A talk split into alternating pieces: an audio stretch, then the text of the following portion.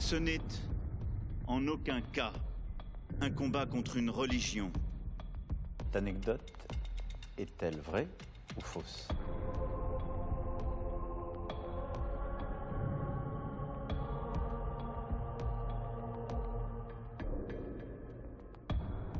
Je ne peux pas laisser accréditer l'idée que les forces de l'ordre exercent des violences physiques. Est-ce que cette anecdote est vraie ou fausse?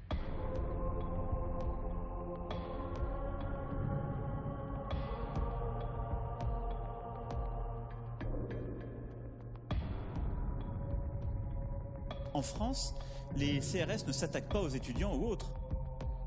Cette anecdote, elle est fausse.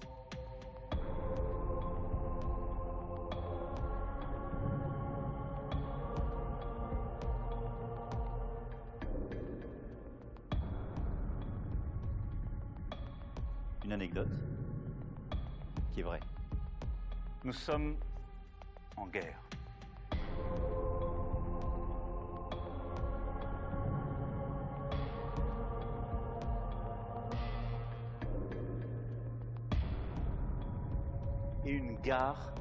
C'est un lieu où on croise les gens qui réussissent et les gens qui ne sont rien.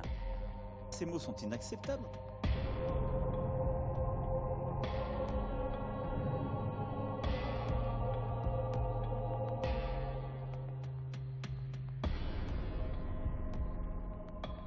Il y a des policiers violents. Il y en a. Et là, vous avez les, ca- les canards.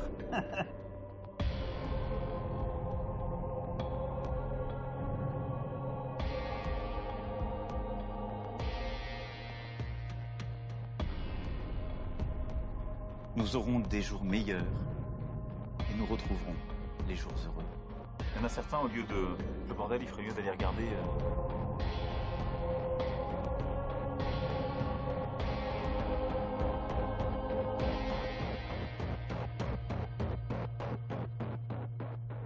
S'ils veulent un responsable, il est devant vous. Qu'ils viennent le chercher.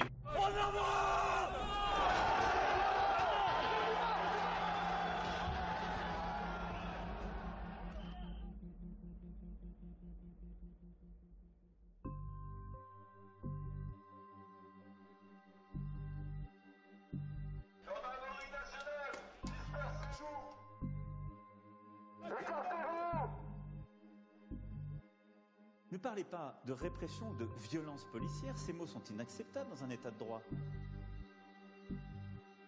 Obéissance à la Obéissance à la loi Dispersez-vous Quand j'entends le mot violence policière, moi, moi je, personnellement, je m'étouffe.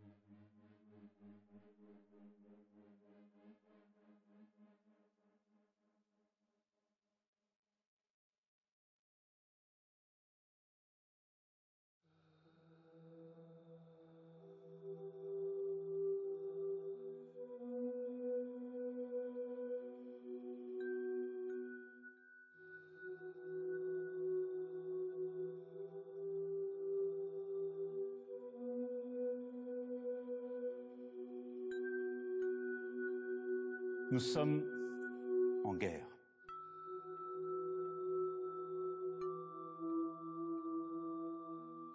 Nous vivons, et cela pas simplement depuis cet été et ces dernières années, au fond, la fin de ce qui pouvait apparaître comme une abondance. Et c'est, je dois le dire aussi, la fin pour qui en avait d'une forme d'insouciance. On parle bien du président des Gilets jaunes là Il utilise le mot abondance.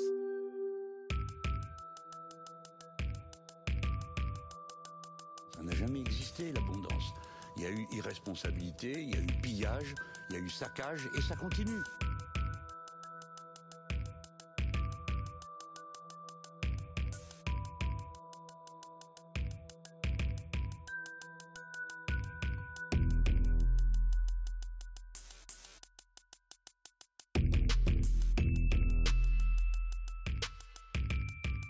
C'était forcément très adroit le, ch- terme abondance à un moment où, où les ménages voient leur pouvoir d'achat se réduire.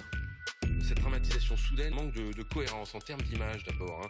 Euh, L'opposition a raillé un président à peine descendu de son jet ski pour nous annoncer euh, qu'il est minuit moins 5 avant la fin du monde, le dernier coup par éteint la lumière.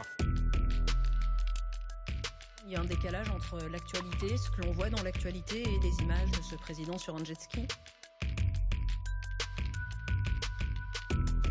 Je peux pas lui en vouloir parce que je pense qu'il n'y a jamais rien compris.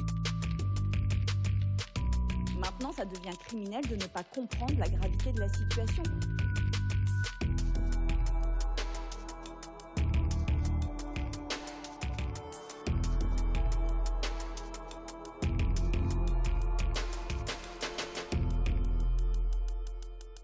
Je crois que tout le monde aujourd'hui a la fibre écolo.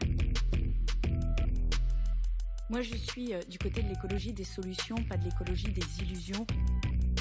Tous, Français aujourd'hui, on a envie de, faire ces gestes qui permettent de sauver la planète. Et parfois, on n'a pas forcément les bons réflexes. Donc c'est aussi ces petits gestes qu'il faut accompagner.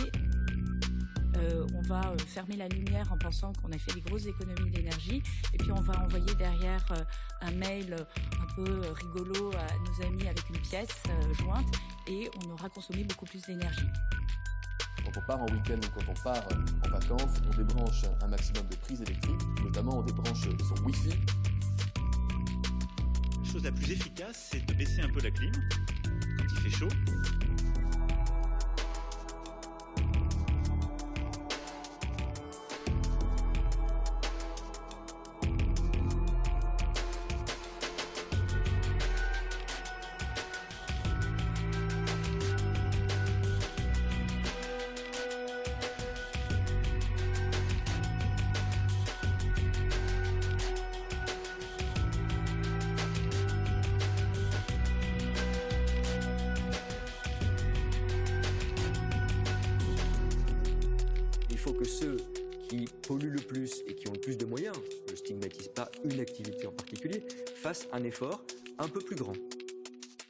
Facile de promettre tout et n'importe quoi, parfois de dire tout et n'importe quoi.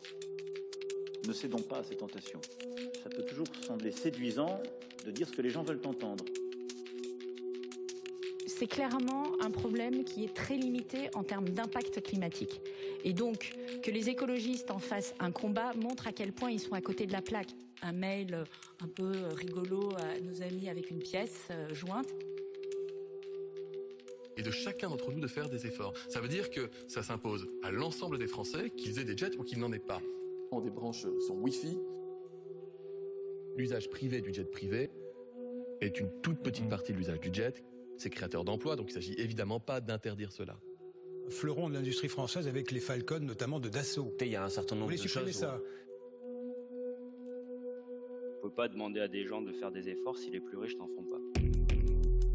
Le peuple n'a pas besoin, il faut bien le lui dire et le lui répéter, d'appauvrir le riche pour être heureux lui-même, et il ne faut contribuer à rien de ce qui pourrait troubler le repos des esprits et ajouter des brandons de discorde. C'est un fait scientifique, il faut que les plus aisés soient les premiers à faire des efforts pour justement lutter contre le réchauffement climatique. Ils sont 1% de la population et représentent 10% des gaz à effet de serre. Et si on prend les 10% les plus riches, ils représentent près de la moitié de tous les gaz à effet de serre émis dans le monde. En 10 minutes de vol spatial, Jeff Bezos aurait émis 75 tonnes de CO2. Sur Terre, il y a un milliard de personnes qui n'atteignent pas ces niveaux d'émissions sur une vie entière. C'est pas seulement le- les jets privés qui sont inutiles et les vols en jet privé, c'est l'existence même de multimilliardaires qui est totalement inutile et nuisible. Mangez un riche, vous sauverez, vous ferez du bien à la planète.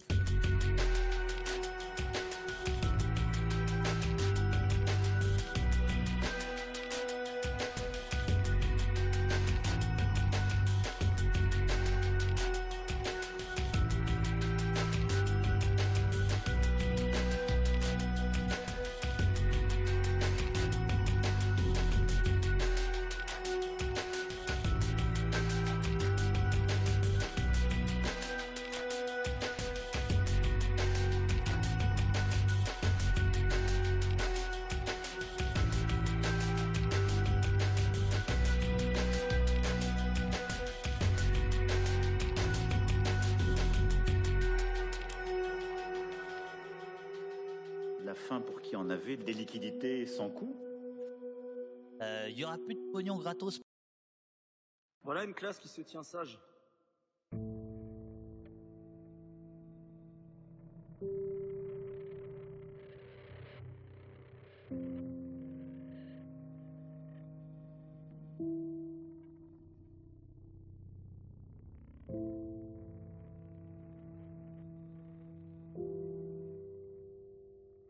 On a en tête de se battre pour ces 151 enfants qui ont été mis à genoux ce jour-là.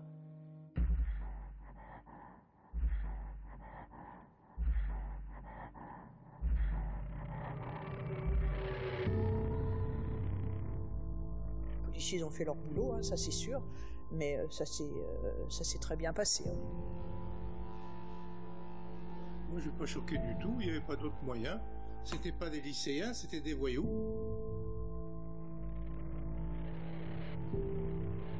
Les policiers ont parfaitement euh, bien réglé les choses. Il n'y a eu aucun blessé, il n'y a eu aucun problème.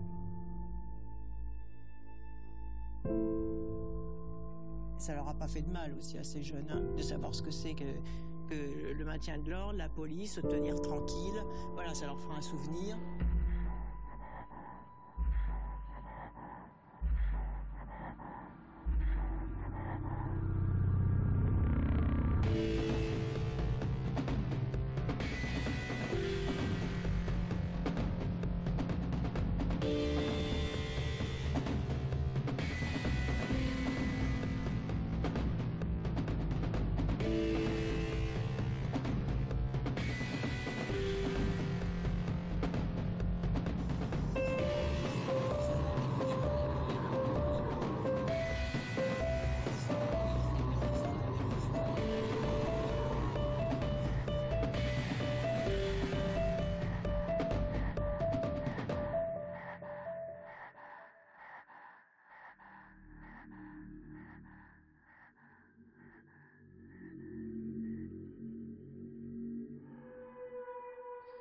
On n'est plus dans la nécessité des circonstances.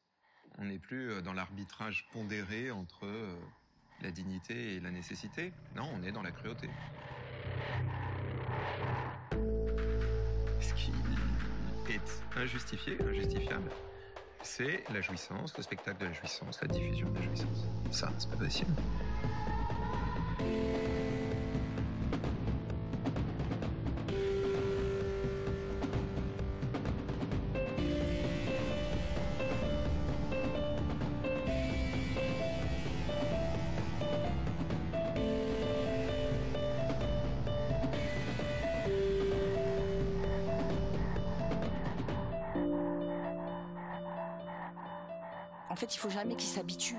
Comme ça, de cette manière-là.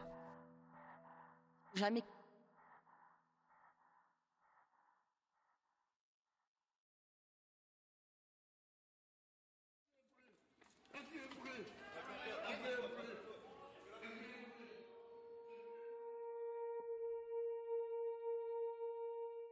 Le père de famille a crié sept fois J'étouffe avant de perdre connaissance le 3 janvier 2020.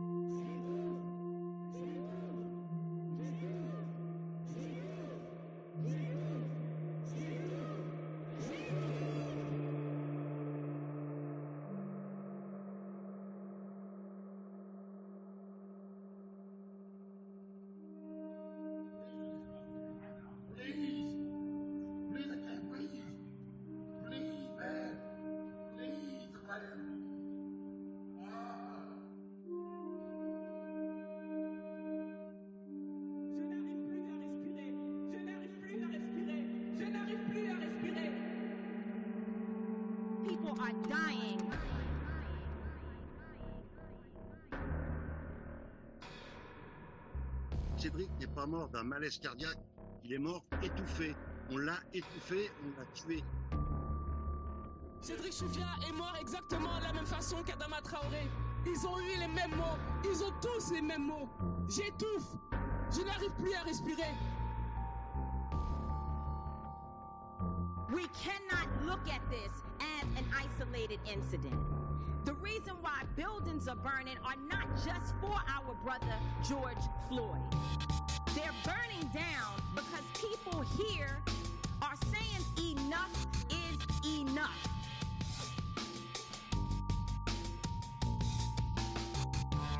On a assassiné mon fils. On a assassiné mon fils. C'est pas un voyou, c'est pas un dealer qui a, qui a agressé mon fils, c'est la police. La police nationale.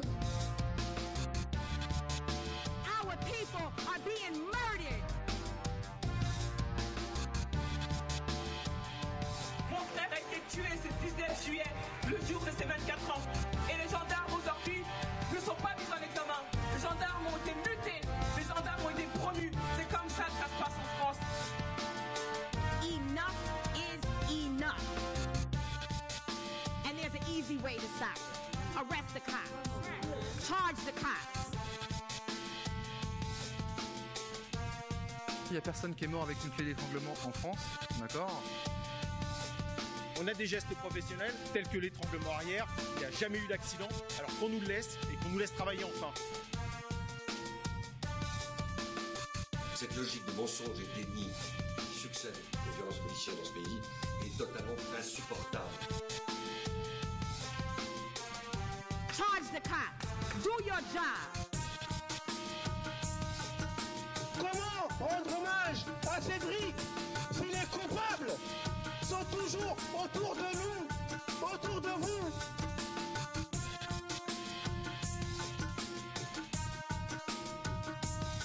Faut pas avoir peur de se battre et de marcher et de demander nos droits. Quand la police tue, il faut que cette police soit condamnée.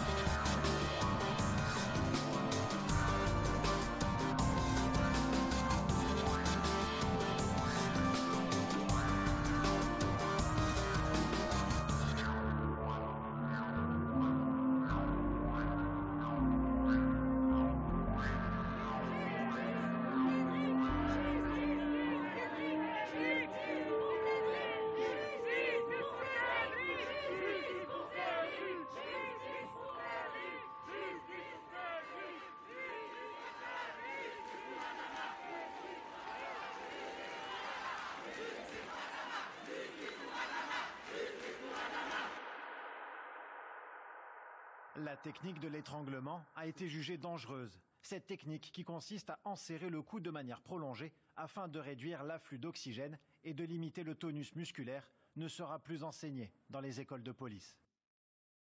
Mépris,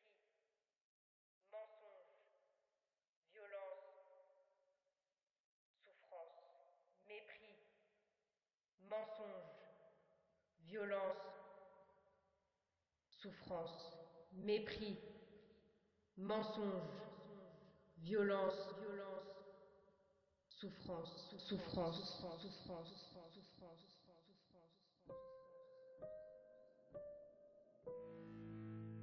Et ta ta ta, amis du café, amis du café, amis du café, amis de la police, amis de l'eau fraîche, amis des libertés, bonjour, j'espère que vous allez bien.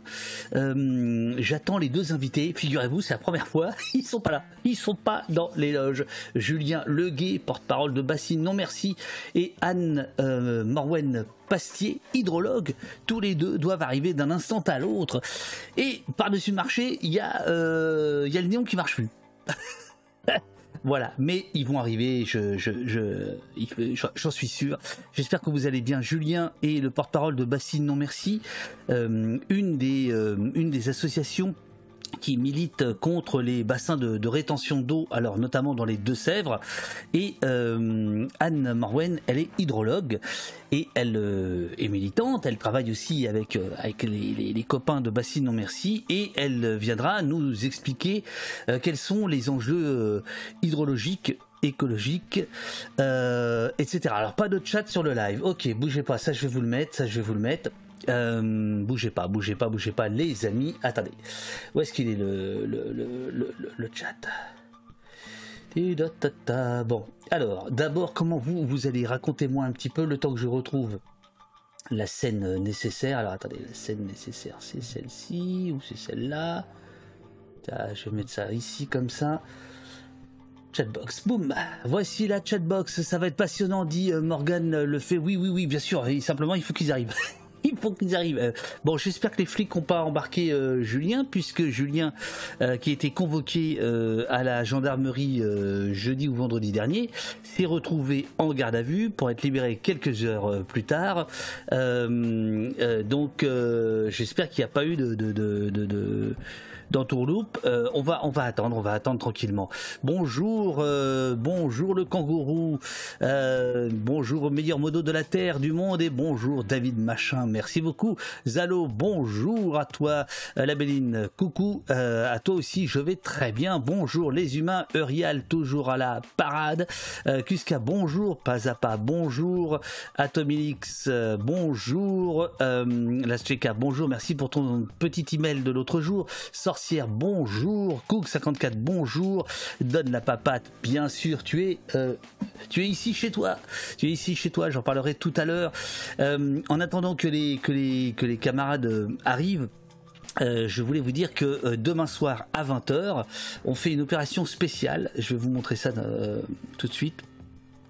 On fait une opération spéciale ici même, sur Au Poste. Ce sera là, voilà. On a beaucoup, beaucoup de beaucoup d'émissions là cette semaine. Atelier du parfait contestataire avec la base arrière contre les méga bassines pendant que la bataille pour l'eau s'intensifie demain soir à 20h.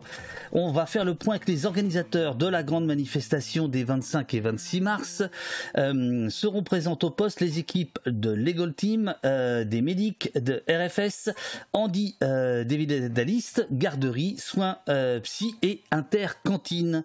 Des conseils vestimentaires au débrief en petits groupes après action en passant par le classique brief de l'équipe juridique et tous les numéros utiles, les armes utilisées par la police. A priori, ce sont les, les, gens de Désarmons-les qui viendront présenter euh, les quelques armes utilisées par la police en maintien de l'ordre, la définition de RFS ou l'adresse de la garderie, les infos euh, pour avant, pendant et après l'action.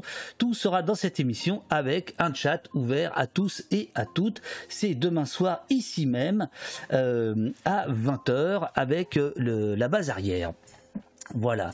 Euh, bravo, période flippante, nous dit euh, Funny, absolument. Euh, bravo, camionneur et lefto qui résiste. Bonjour Didi Blue, bonjour Jeanne de Brigue, bonjour Tikanis. Euh, comment on fait pour avoir le direct sur le site au poste? Alors, logiquement, le site au poste. ah oui, tiens, on n'a pas envoyé aujourd'hui on n'a pas envoyé aujourd'hui euh, le, direct. Alors c'est- simple. Je te donne l'adresse. C'est celle-ci. Et c'est effectivement là euh, qu'il faut aller. C'est euh, le, le mieux. Voilà. Voici l'adresse. N'allez pas sur Twitch, venez donc ici, venez donc ici, venez donc regarder au poste sur au poste. Voilà.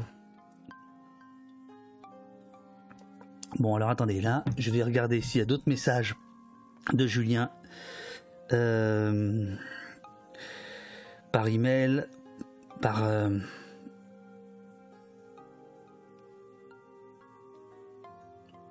alors, je ne vois pas.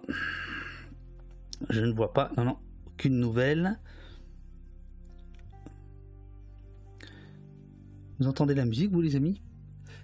Vous entendez la petite musique Voilà, donc euh, bon, alors évidemment là il y a un effet euh, Inception, mais euh, le mieux c'est de, suivre euh, directement le, le, live, quoi. Voilà. Bonjour Jessie, soutien total à Jules et rendez-vous le 24, 25 et 26 mars. Gros bisous à Emmanuel Dubé qui va encore se manger une poignée. Une peignée en donnant des ordres débiles à des gens qui n'ont rien demandé. Euh, qui est Emmanuel Dubé? C'est qui, est-elle? Oui, on entend la petite musique. Voilà, donc euh, venez, venez regarder. Ah, venez regarder sur au poste, au poste. Voilà, c'est, le mieux. Madame la préfète des Deux-Sèvres, oui, c'est ce que je me disais. Euh, donc, en, en attendant, en attendant que les que nos invités arrivent. J'espère qu'il n'y a, pas de, souci de, de leur côté. Regardez, regardez ce magnifique, euh, cette magnifique homepage qui a été confectionnée euh, avec amour, comme toujours, par Donne la Papate, euh, ici même dans le chat, euh, ce week-end, les statistiques euh, d'Opost. 1188 heures d'émission depuis le début, 311 émissions, 195 invités, 1135 abonnés. Là, on fusionne les abonnés Twitch et les abonnés sur opost.fr. Euh, vous connaissez l'astuce pour nous soutenir. Il vaut mieux mille fois s'abonner au que sur Twitch où vous donnez 50% à Jeff Bezos. Euh, le nombre de followers sur Twitter, sur Twitch, le nombre d'inscrits à l'infolettre et le nombre de cafés euh, de litres de café euh, bu euh, depuis le début de l'émission. En fait, euh, 714 litres, ça correspond à 714 jours. Le premier jour d'Opost, c'était il y a euh, maintenant presque, euh, bah, il y a plus de, il y a plus de 700 jours. Euh, alors, il est interdit de participer. Oui, alors ça c'est déjà des questions pour euh, pour euh, pour Julien, absolument. Euh, Julien Leguet s'est vu interdire de manifester. J'essaie de voir ce qui se passe.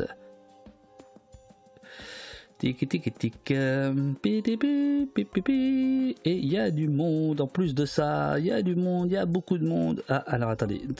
Non.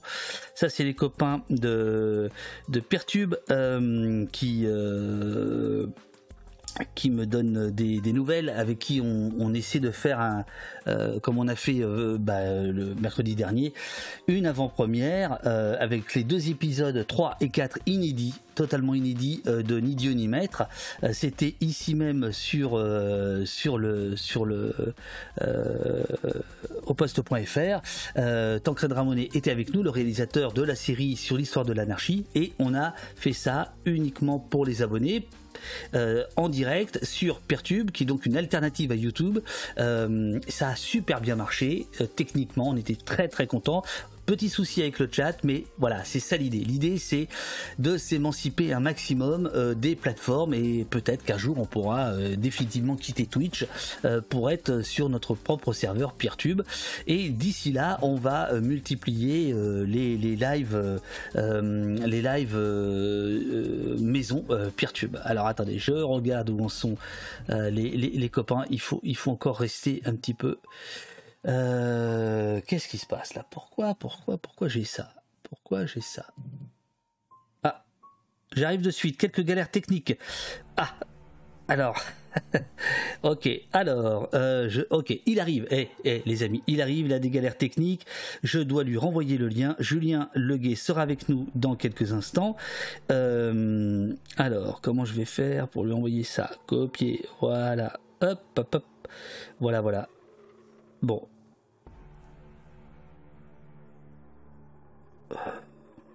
Tac, tac.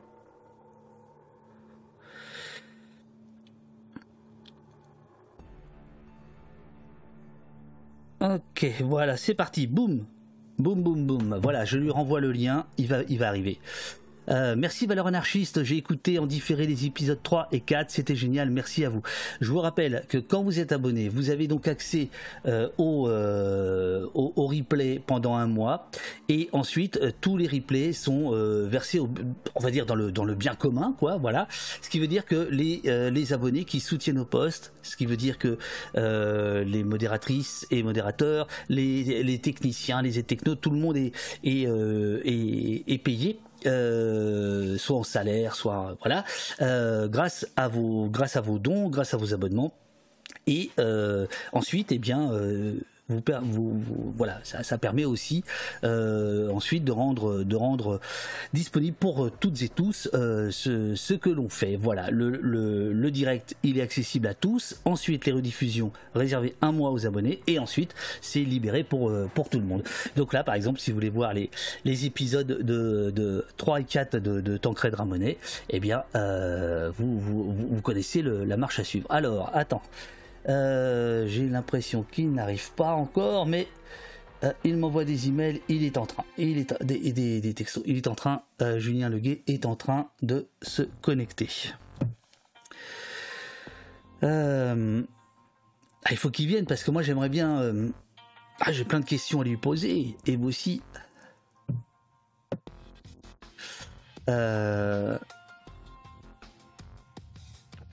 Bonjour Durdenoff. Non, c'est pas un seul café par jour, c'est un litre. c'est un litre.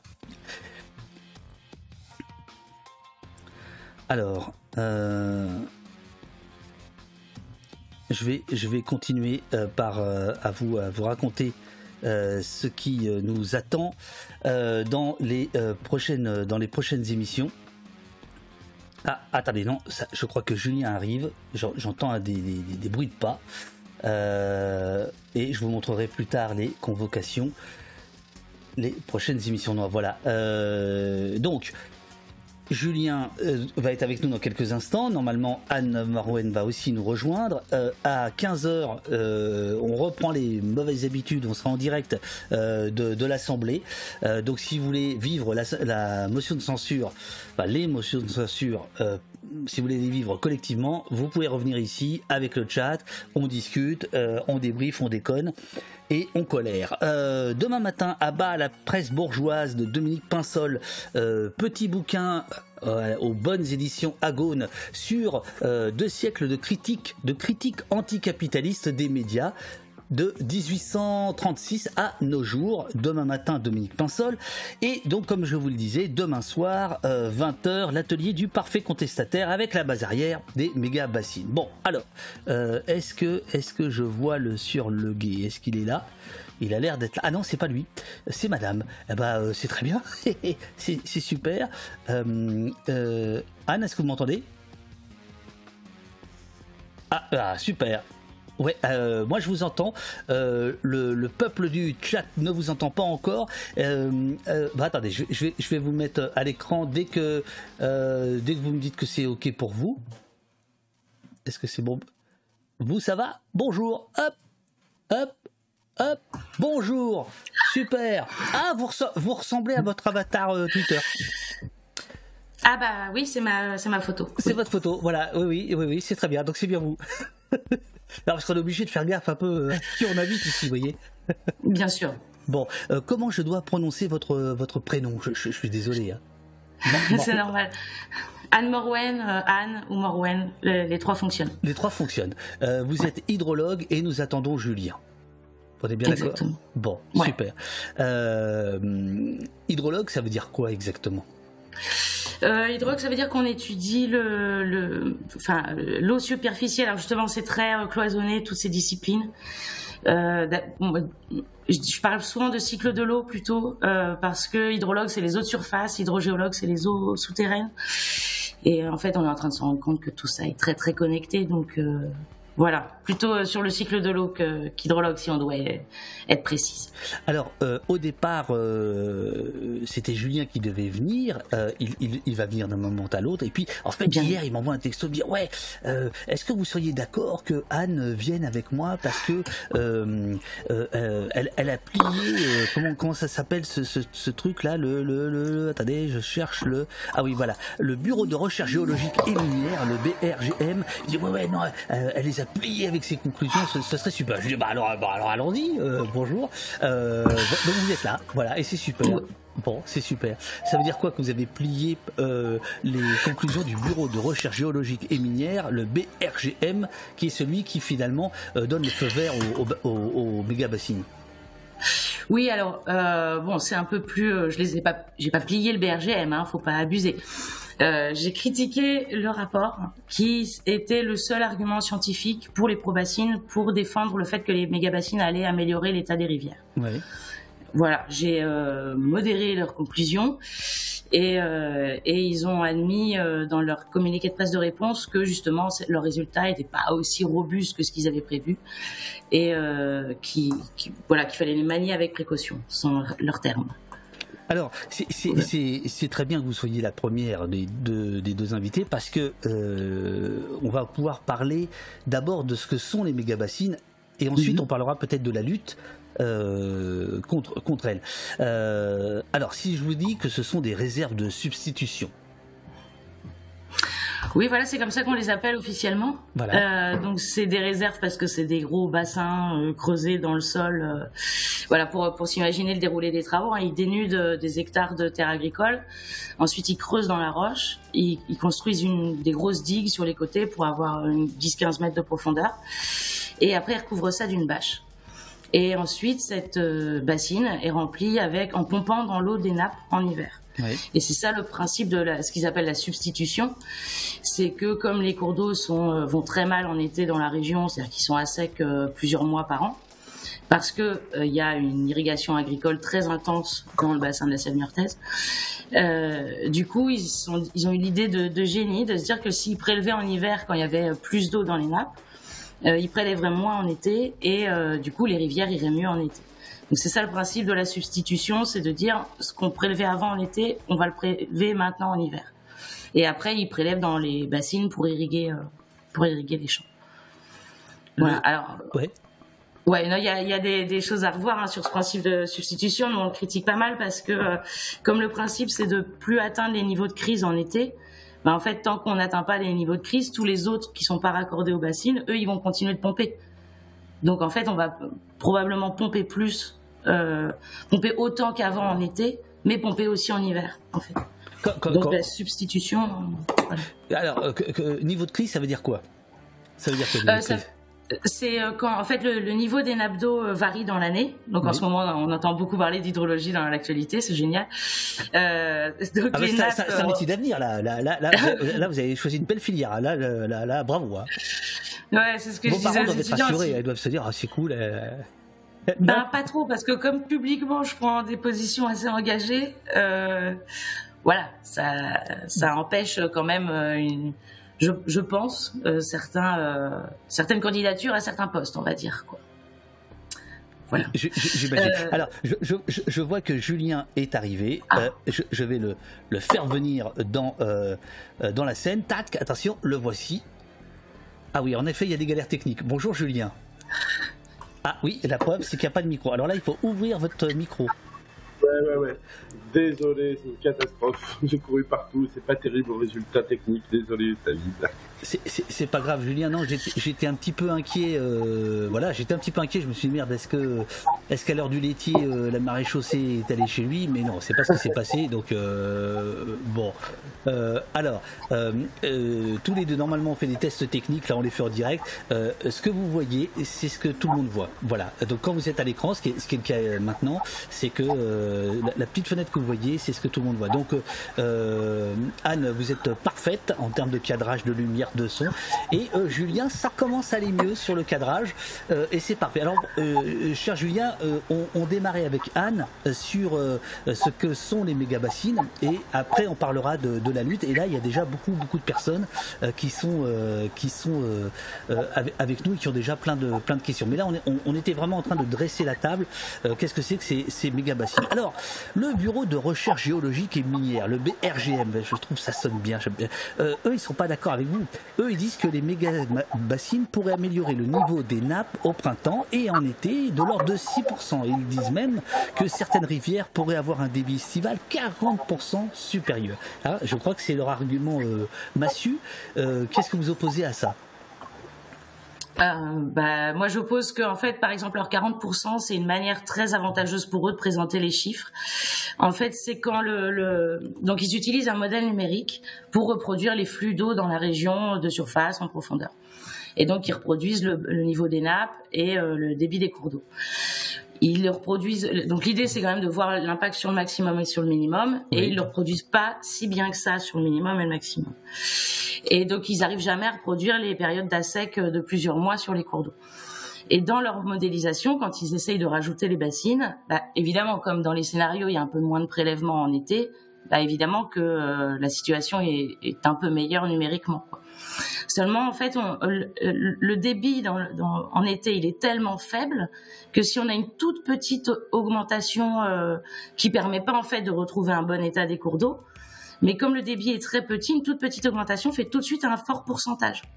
Donc 40%, ça paraît euh, beaucoup, mais en fait, quand on a un débit à zéro, bah, si on a 0,1 derrière, euh, voilà, mètre cube, euh, c'est des, unités, je vais pas rentrer dans les chiffres, mais euh, voilà, évidemment, tout de suite, ça fait un fort pourcentage, mais en fait, c'est le débit ridiculement bas qui leur permet d'avoir un fort pourcentage.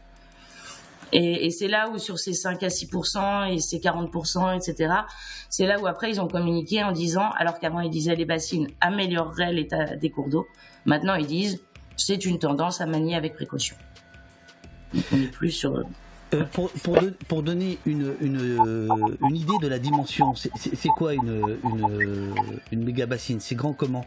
Et mon cher Julien, si, si vous aviez un casque à tout hasard, ce serait pas mal? Non, pas de casque. Je vais m'enquérir de ça. Mais Très bien. Ce serait super, si c'est possible. Sinon, on continue comme ça. Voilà, voilà. Euh, donc oui, euh, Anne, la, la, la taille c'est quoi? Ça, ça, représente quoi exactement? Ce, ce qu'on voit là, là, par exemple, c'est une photo de, de reporter. Euh, c'est grand comment en fait? Alors là, je sais pas laquelle c'est celle-ci. Euh, dans les dans les projets de la COP de l'eau, le projet vraiment des 16 mégabassines sur lequel on est principalement, les bassines elles vont entre 8 et 16 hectares, 7 et 16 hectares. Euh, alors je sais pas, je suis désolée, je sais pas combien ça fait un terrain de football, euh, mais ça fait des bons champs quoi, vraiment. Ça fait des, des, des, des grosses parcelles, et c'est pour ça qu'on parle de méga bassines dans ces cas-là, parce qu'avant il y a déjà eu euh, des systèmes de bassines, mais qui faisaient moins d'un hectare. Et là on est vraiment sur euh, bah, de la méga bassine, c'est c'est euh, voilà 16 hectares. Ah, ça je, vais, nous non, fait... je, je, vais vous aider. Parce Ah, que merci. mais je vous en prie, parce que j'ai fait mes devoirs. Euh, cratère tapissé d'une bâche en plastique s'étend sur 16 hectares de terre agricole. Ça, c'était pour Sainte-Soline, euh, où il y a eu les, la grande manifestation euh, de, de dernière. Euh, une douzaine qui devait, qui était destinée à desservir une douzaine d'exploitations. Le volume était de 720 000 mètres cubes, soit l'équivalent de 200 piscines olympiques. Et de mémoire, je crois, 16 euh, terrains de football. Je sais juste pour avoir une idée. Ah, quoi. je sais pas. Ah bah si, si. si. Je sais pas combien ça fait un terrain de football en vrai. Ah, Julien, Ah, euh, Jules Julien qui est c'est pour euh, l'AS Niort. c'est ça, les chamois niortais. Ah, ouais, voilà, ah bah tu vois. bon, et, et, donc- et- et, euh, c'est ça à peu près le, le- le- ce dont on parle, la dimension? Donc pour les plus grandes euh, construites à ce jour, ouais, c'est ça. La- les plus grandes euh, construites, elles sont en sud de Vendée. Elles font 900 000 mètres cubes. Donc on est euh, sur le même genre de, de dimension, autour de 17 hectares. Et euh, il y en a des très encore plus grosses qui sont en programmation, là, qui sont envisagées sur la plaine de la Limagne, du côté de Saint-Étienne, avec euh, des bassines qui feraient jusqu'à 1,4 million de mètres cubes. Donc on peut aussi transformer en piscine olympique. hein. Ça nous fait 1,4 million de mètres cubes, ça nous fait un petit 7000 piscines olympiques. Donc c'est gigantesque. Donc c'est gigantesque. C'est énorme. Euh, D'un point de vue environnemental, euh, les, les- les effets, les contre-effets, pour vous, c'est quoi de l'installation de ces Ben, méga-bassines Et de- bravo pour le son, Julien. Bravo à pour le son. euh, Il y a juste encore un tout petit peu la caméra réglée, et alors là, on sera BFM. Ah bah ouais, je vois bien, ouais. BFM. Mais- Euh, Ah non, euh, mais- non, vous c'est ah, vous, vous, vous vous, BSN, euh, BSM TV, c'est ça? Oui, Bassi- ça, BNM TV. euh, bah, oui, BNM TV, bah, Bassim non merci Ouais. TV. voilà, super. Alors allez, c'est bon, on y va. Donc, Ouais, sur, le- sur les impacts environnementaux, euh, Anne Morwen a commencé à l'évoquer, mais nous, il y a des éléments qui nous inquiètent fort, euh, qui est sur le fonctionnement du cycle de l'eau euh, traditionnel, euh, notamment autour du marais Poitevin, et sur l'absence d'évaluation correcte des impacts hivernaux. Le bon fonctionnement du marais Poitevin, c'est qu'à cette saison, il devrait être plein d'eau, inondé, et qu'aujourd'hui on a des logiques de drainage de ces marais. Ah, Le, qui le son a sauté. Le euh, son a sauté. Ah. Allô? Ah, Julien, le Oui, son. a- m'entendez Oui, là c'est bon. Ouais. Ouais. Je disais, oui, c'est par rapport aux, aux impacts hivernaux. On a pu révéler encore une fois cette année que le remplissage de la bassine SEV 17 à Mosée-sur-le-Mignon avait pu commencer, euh, alors que la rivière Mignon, en contrebas, était complètement à sec. Et donc ça, ça signifie bien que, euh, en dépit de ce que disent les porteurs de projets, il n'est jamais question de prendre une eau euh, excédentaire. Et euh, là-dessus, Anne Morwen pourra euh, nous dire ce que c'est une eau excédentaire et si cette notion elle existe bien. Parce qu'en fait, le cycle de l'eau, c'est que l'eau doit aller jusqu'à la mer, et qu'à la mer, il y a des besoins également à remplir. Donc il n'y a pas d'eau excédentaire.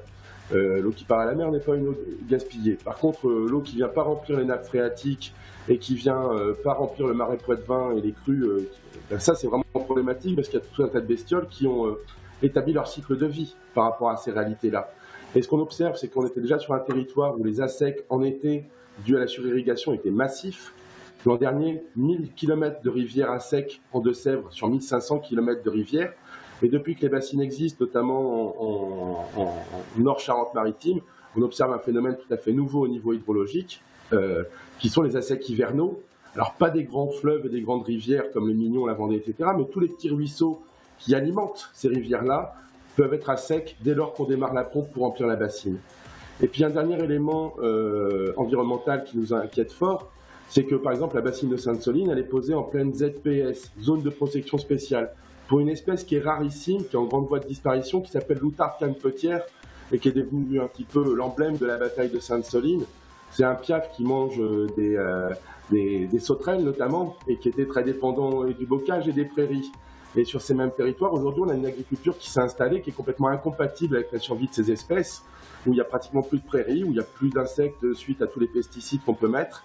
Et maintenant, on vient implanter euh, une gigabassine pour arroser avec des canons à eau, là, où même elle, tentait de nicher et résistait encore et ré- réussissait à nicher jusqu'à maintenant.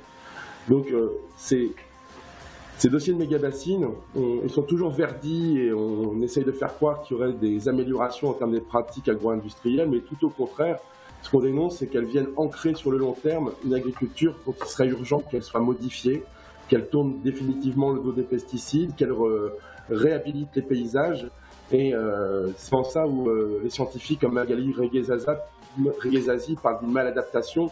En fait, c'est un pansement sur un système qui devrait changer urgemment, qui laisse imaginer qu'on pourrait le faire perdurer, qu'on pourrait continuer. Désolé Julien, le son à nouveau coupé. Je, je sais pas. Peut- Peut-être que tu touches quelque chose euh, sur ton ordinateur. Euh, Oui, 10 minutes. Non, non, je disais que j'avais les mains en l'air, Ah, je ne pardon. touchais à rien. S'il vous plaît.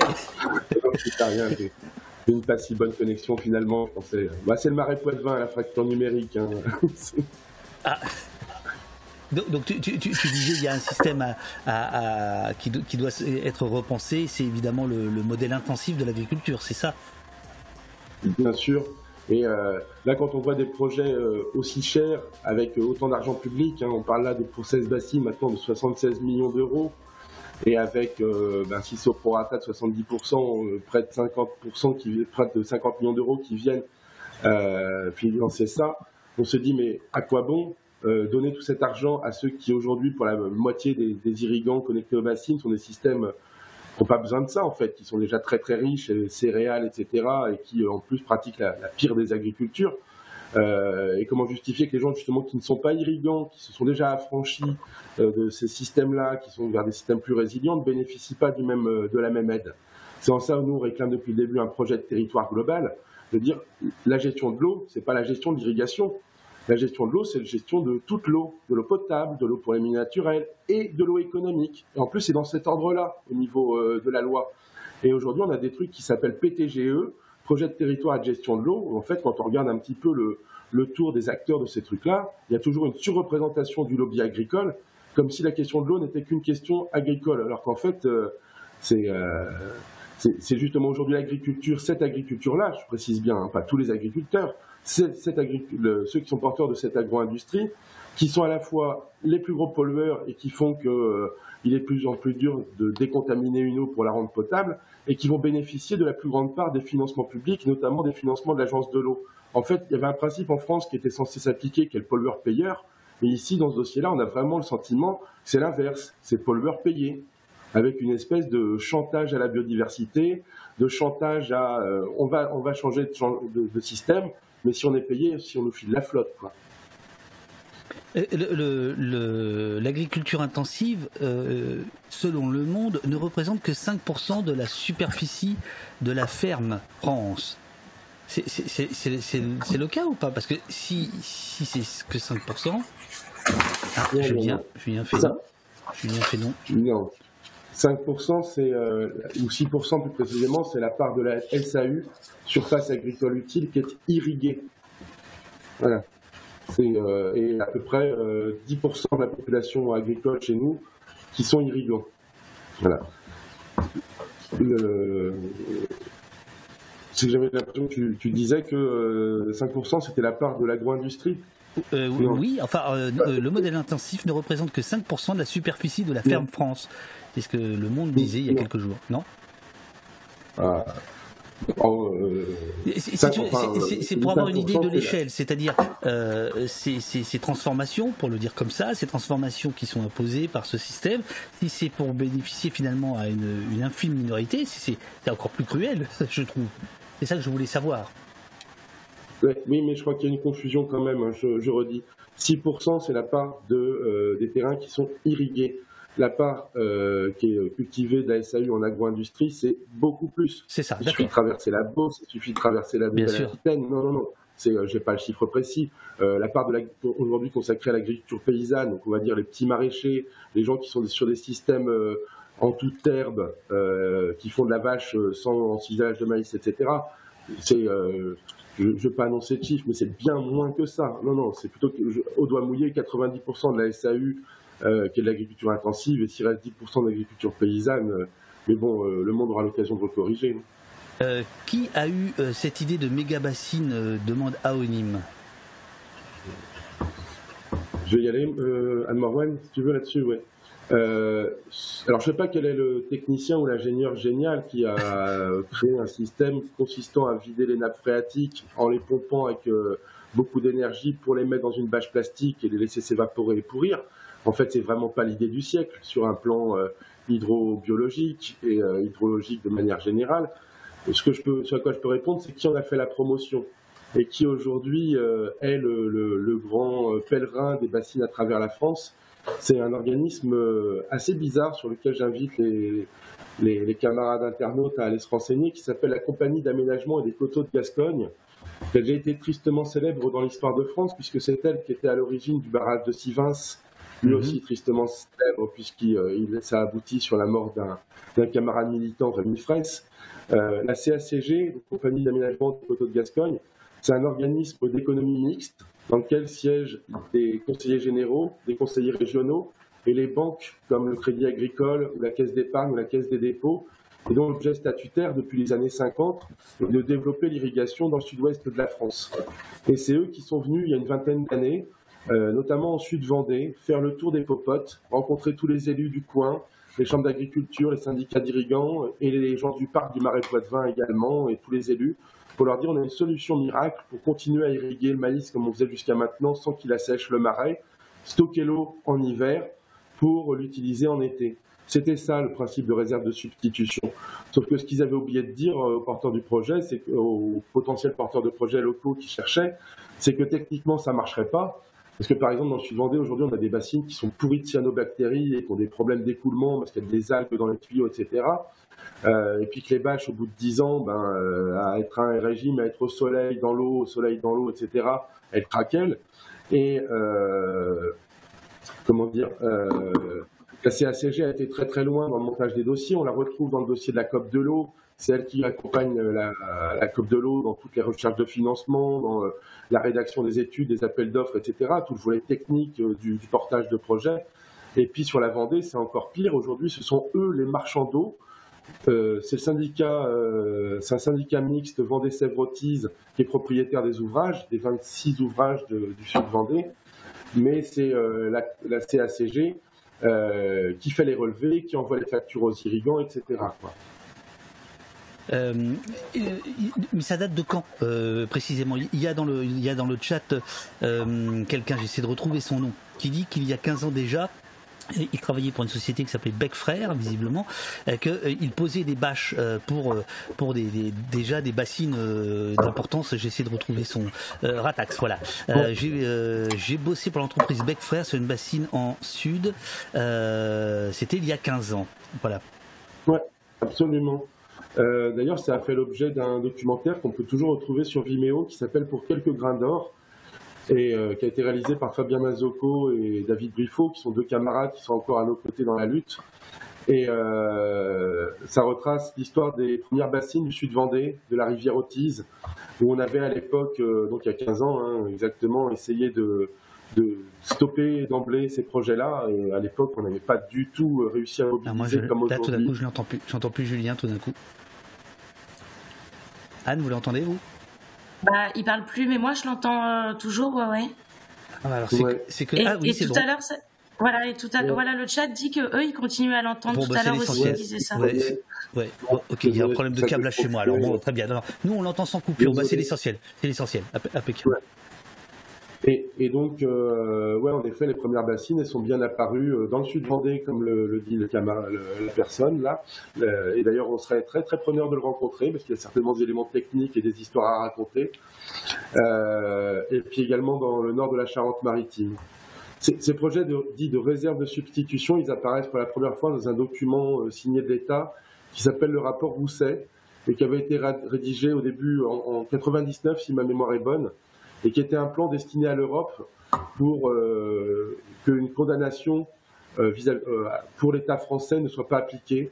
Je refais vite fait, dans les années 90, des associations ont porté plainte contre l'Europe, contre la France, pour non-respect des directives oiseaux et habitat. En fait, l'État et les collectivités locales accompagnaient des logiques de drainage et de destruction du marais Poitevin, alors qu'en même temps, il y avait un PNR qui existait et c'était les mêmes élus locaux qui y siégeaient. Et euh, notamment, il y avait 35 000 hectares de prairies naturelles humides euh, fondamentales pour euh, la, reproduction des oiseaux et la migration des oiseaux qui avaient été mises en culture de maïs notamment. Et la France, pour que la peine ne soit pas appliquée, avait dû présenter un plan auprès de l'Europe montrant qu'ils avaient compris l'enjeu du marais Poitevin. Et c'est ça qui est fou, c'est que c'est dans ce rapport-là que pour la première fois, on parle de réserve de substitution. Euh, et déjà à l'époque, ils imaginaient la construction de 40 méga-bassines sur le pourtour, sur le bassin versant du marais Poitevin. Et ils, sont, ils y sont presque, puisqu'aujourd'hui, il y en a une quarantaine. Et finalement, on peut s'apercevoir que la promesse, ben, elle n'est pas tenue. Le fait de stocker de l'eau en hiver ne résout pas le problème des assecs hivernaux euh, et estivaux dans le marais Poitevin, notamment parce qu'en fait, de substitution, il n'en est pas question. En fait, euh, ce qu'ils avaient expliqué aux élus, de dire le mètre cube qu'on prenait en été, on le prendra en hiver et euh, le- les rivières iront mieux, ben, ça marche pas parce que systématiquement, il y a une arnaque au volume. Systématiquement, quand on cumule les volumes stockés dans les bassines, plus les volumes qui continuent à être puisés dans les nappes phréatiques euh, l'été, on augmente de 30 à 50 le volume consacré à l'irrigation, alors que depuis les années 80, on était déjà dans une situation de surirrigation qui faisait les assecs récurrents chaque année. J'ai- retrouvé le, le- le message de Ratax, donc à qui tu, tu- tu envoies un petit, un petit message de bienvenue. Euh, J'ai bossé pour l'entreprise Beck Frères sur une bassine en Sud-Vendée en tant qu'intérimaire à dérouler du plastique du haut des talus. C'était il y a 15 ans déjà et c'était immense. Voilà. Euh, mais bon, après, vous, vous faites votre, votre tambouille hein, euh, entre vous. Bon, Anne, Anne de- depuis que le garçon est arrivé, on ne t'entend plus. C'est incroyable. Alors évidemment, Non, mais gars- c'est Jules, ça. On peut pas, on peut pas l'arrêter dès qu'il commence à parler. On peut pas l'arrêter.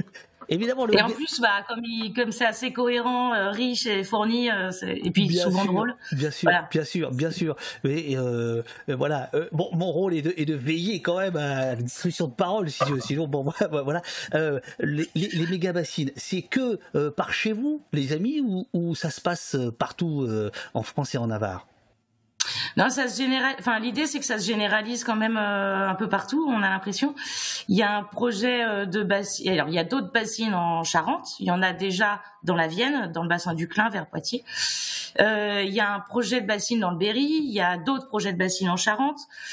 Euh, il y en a dans l'Allier avec les méga supra euh, giga bassines de, de Limagrin. Euh, et puis après, c'est un modèle qui, qui, pas forcément que pour l'irrigation, mais on a l'équivalent des bassines pour les, pour l'enneigement à la Clusa. Euh, voilà, on a plein de projets de ce genre qui se développent.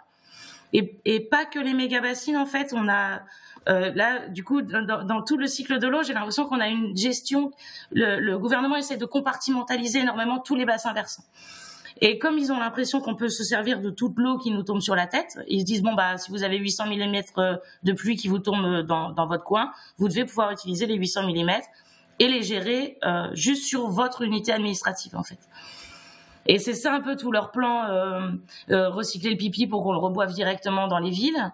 Euh, ça, ça, part de la même logique en fait. Quand euh, voilà, donc c'est pas seulement les méga bassines qui euh, se répandent nationalement, c'est tout un modèle de euh, chaque euh, ville, chaque euh, commune ou quoi doit se gérer son eau et couper toute la solidarité à mon aval qu'on trouve normalement dans les bassins versants ou, ou à travers les exploitations de nappes, etc.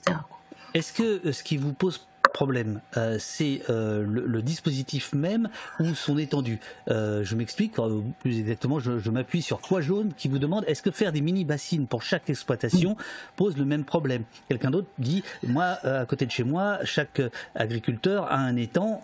Est-ce que ça pose un problème? Alors, euh, bah, quelque part, oui, ça pose un problème en fait. Euh, évidemment qu'individuellement, chaque petite retenue ou chaque petit étang n'est pas problématique en soi, mais le, quand on a des, des petites structures, en fait, c'est le fait qu'on va en avoir des tonnes.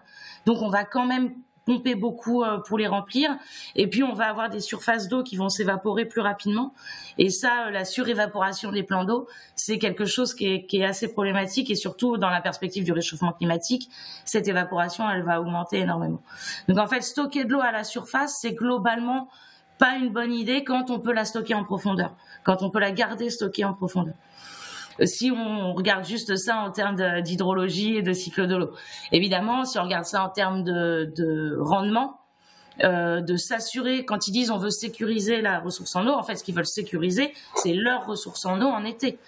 Euh, voilà, tout l'intérêt des, des, retenues, principalement, je dirais, c'est qu'une fois que l'eau, euh, l'eau tant qu'elle est dans la nappe, c'est un bien commun de la nation, elle appartient à tout le monde. Quand elle est dans la bassine, elle appartient à quelques-uns et au moins ceux-là sont sûrs d'avoir de l'eau en été, en fait.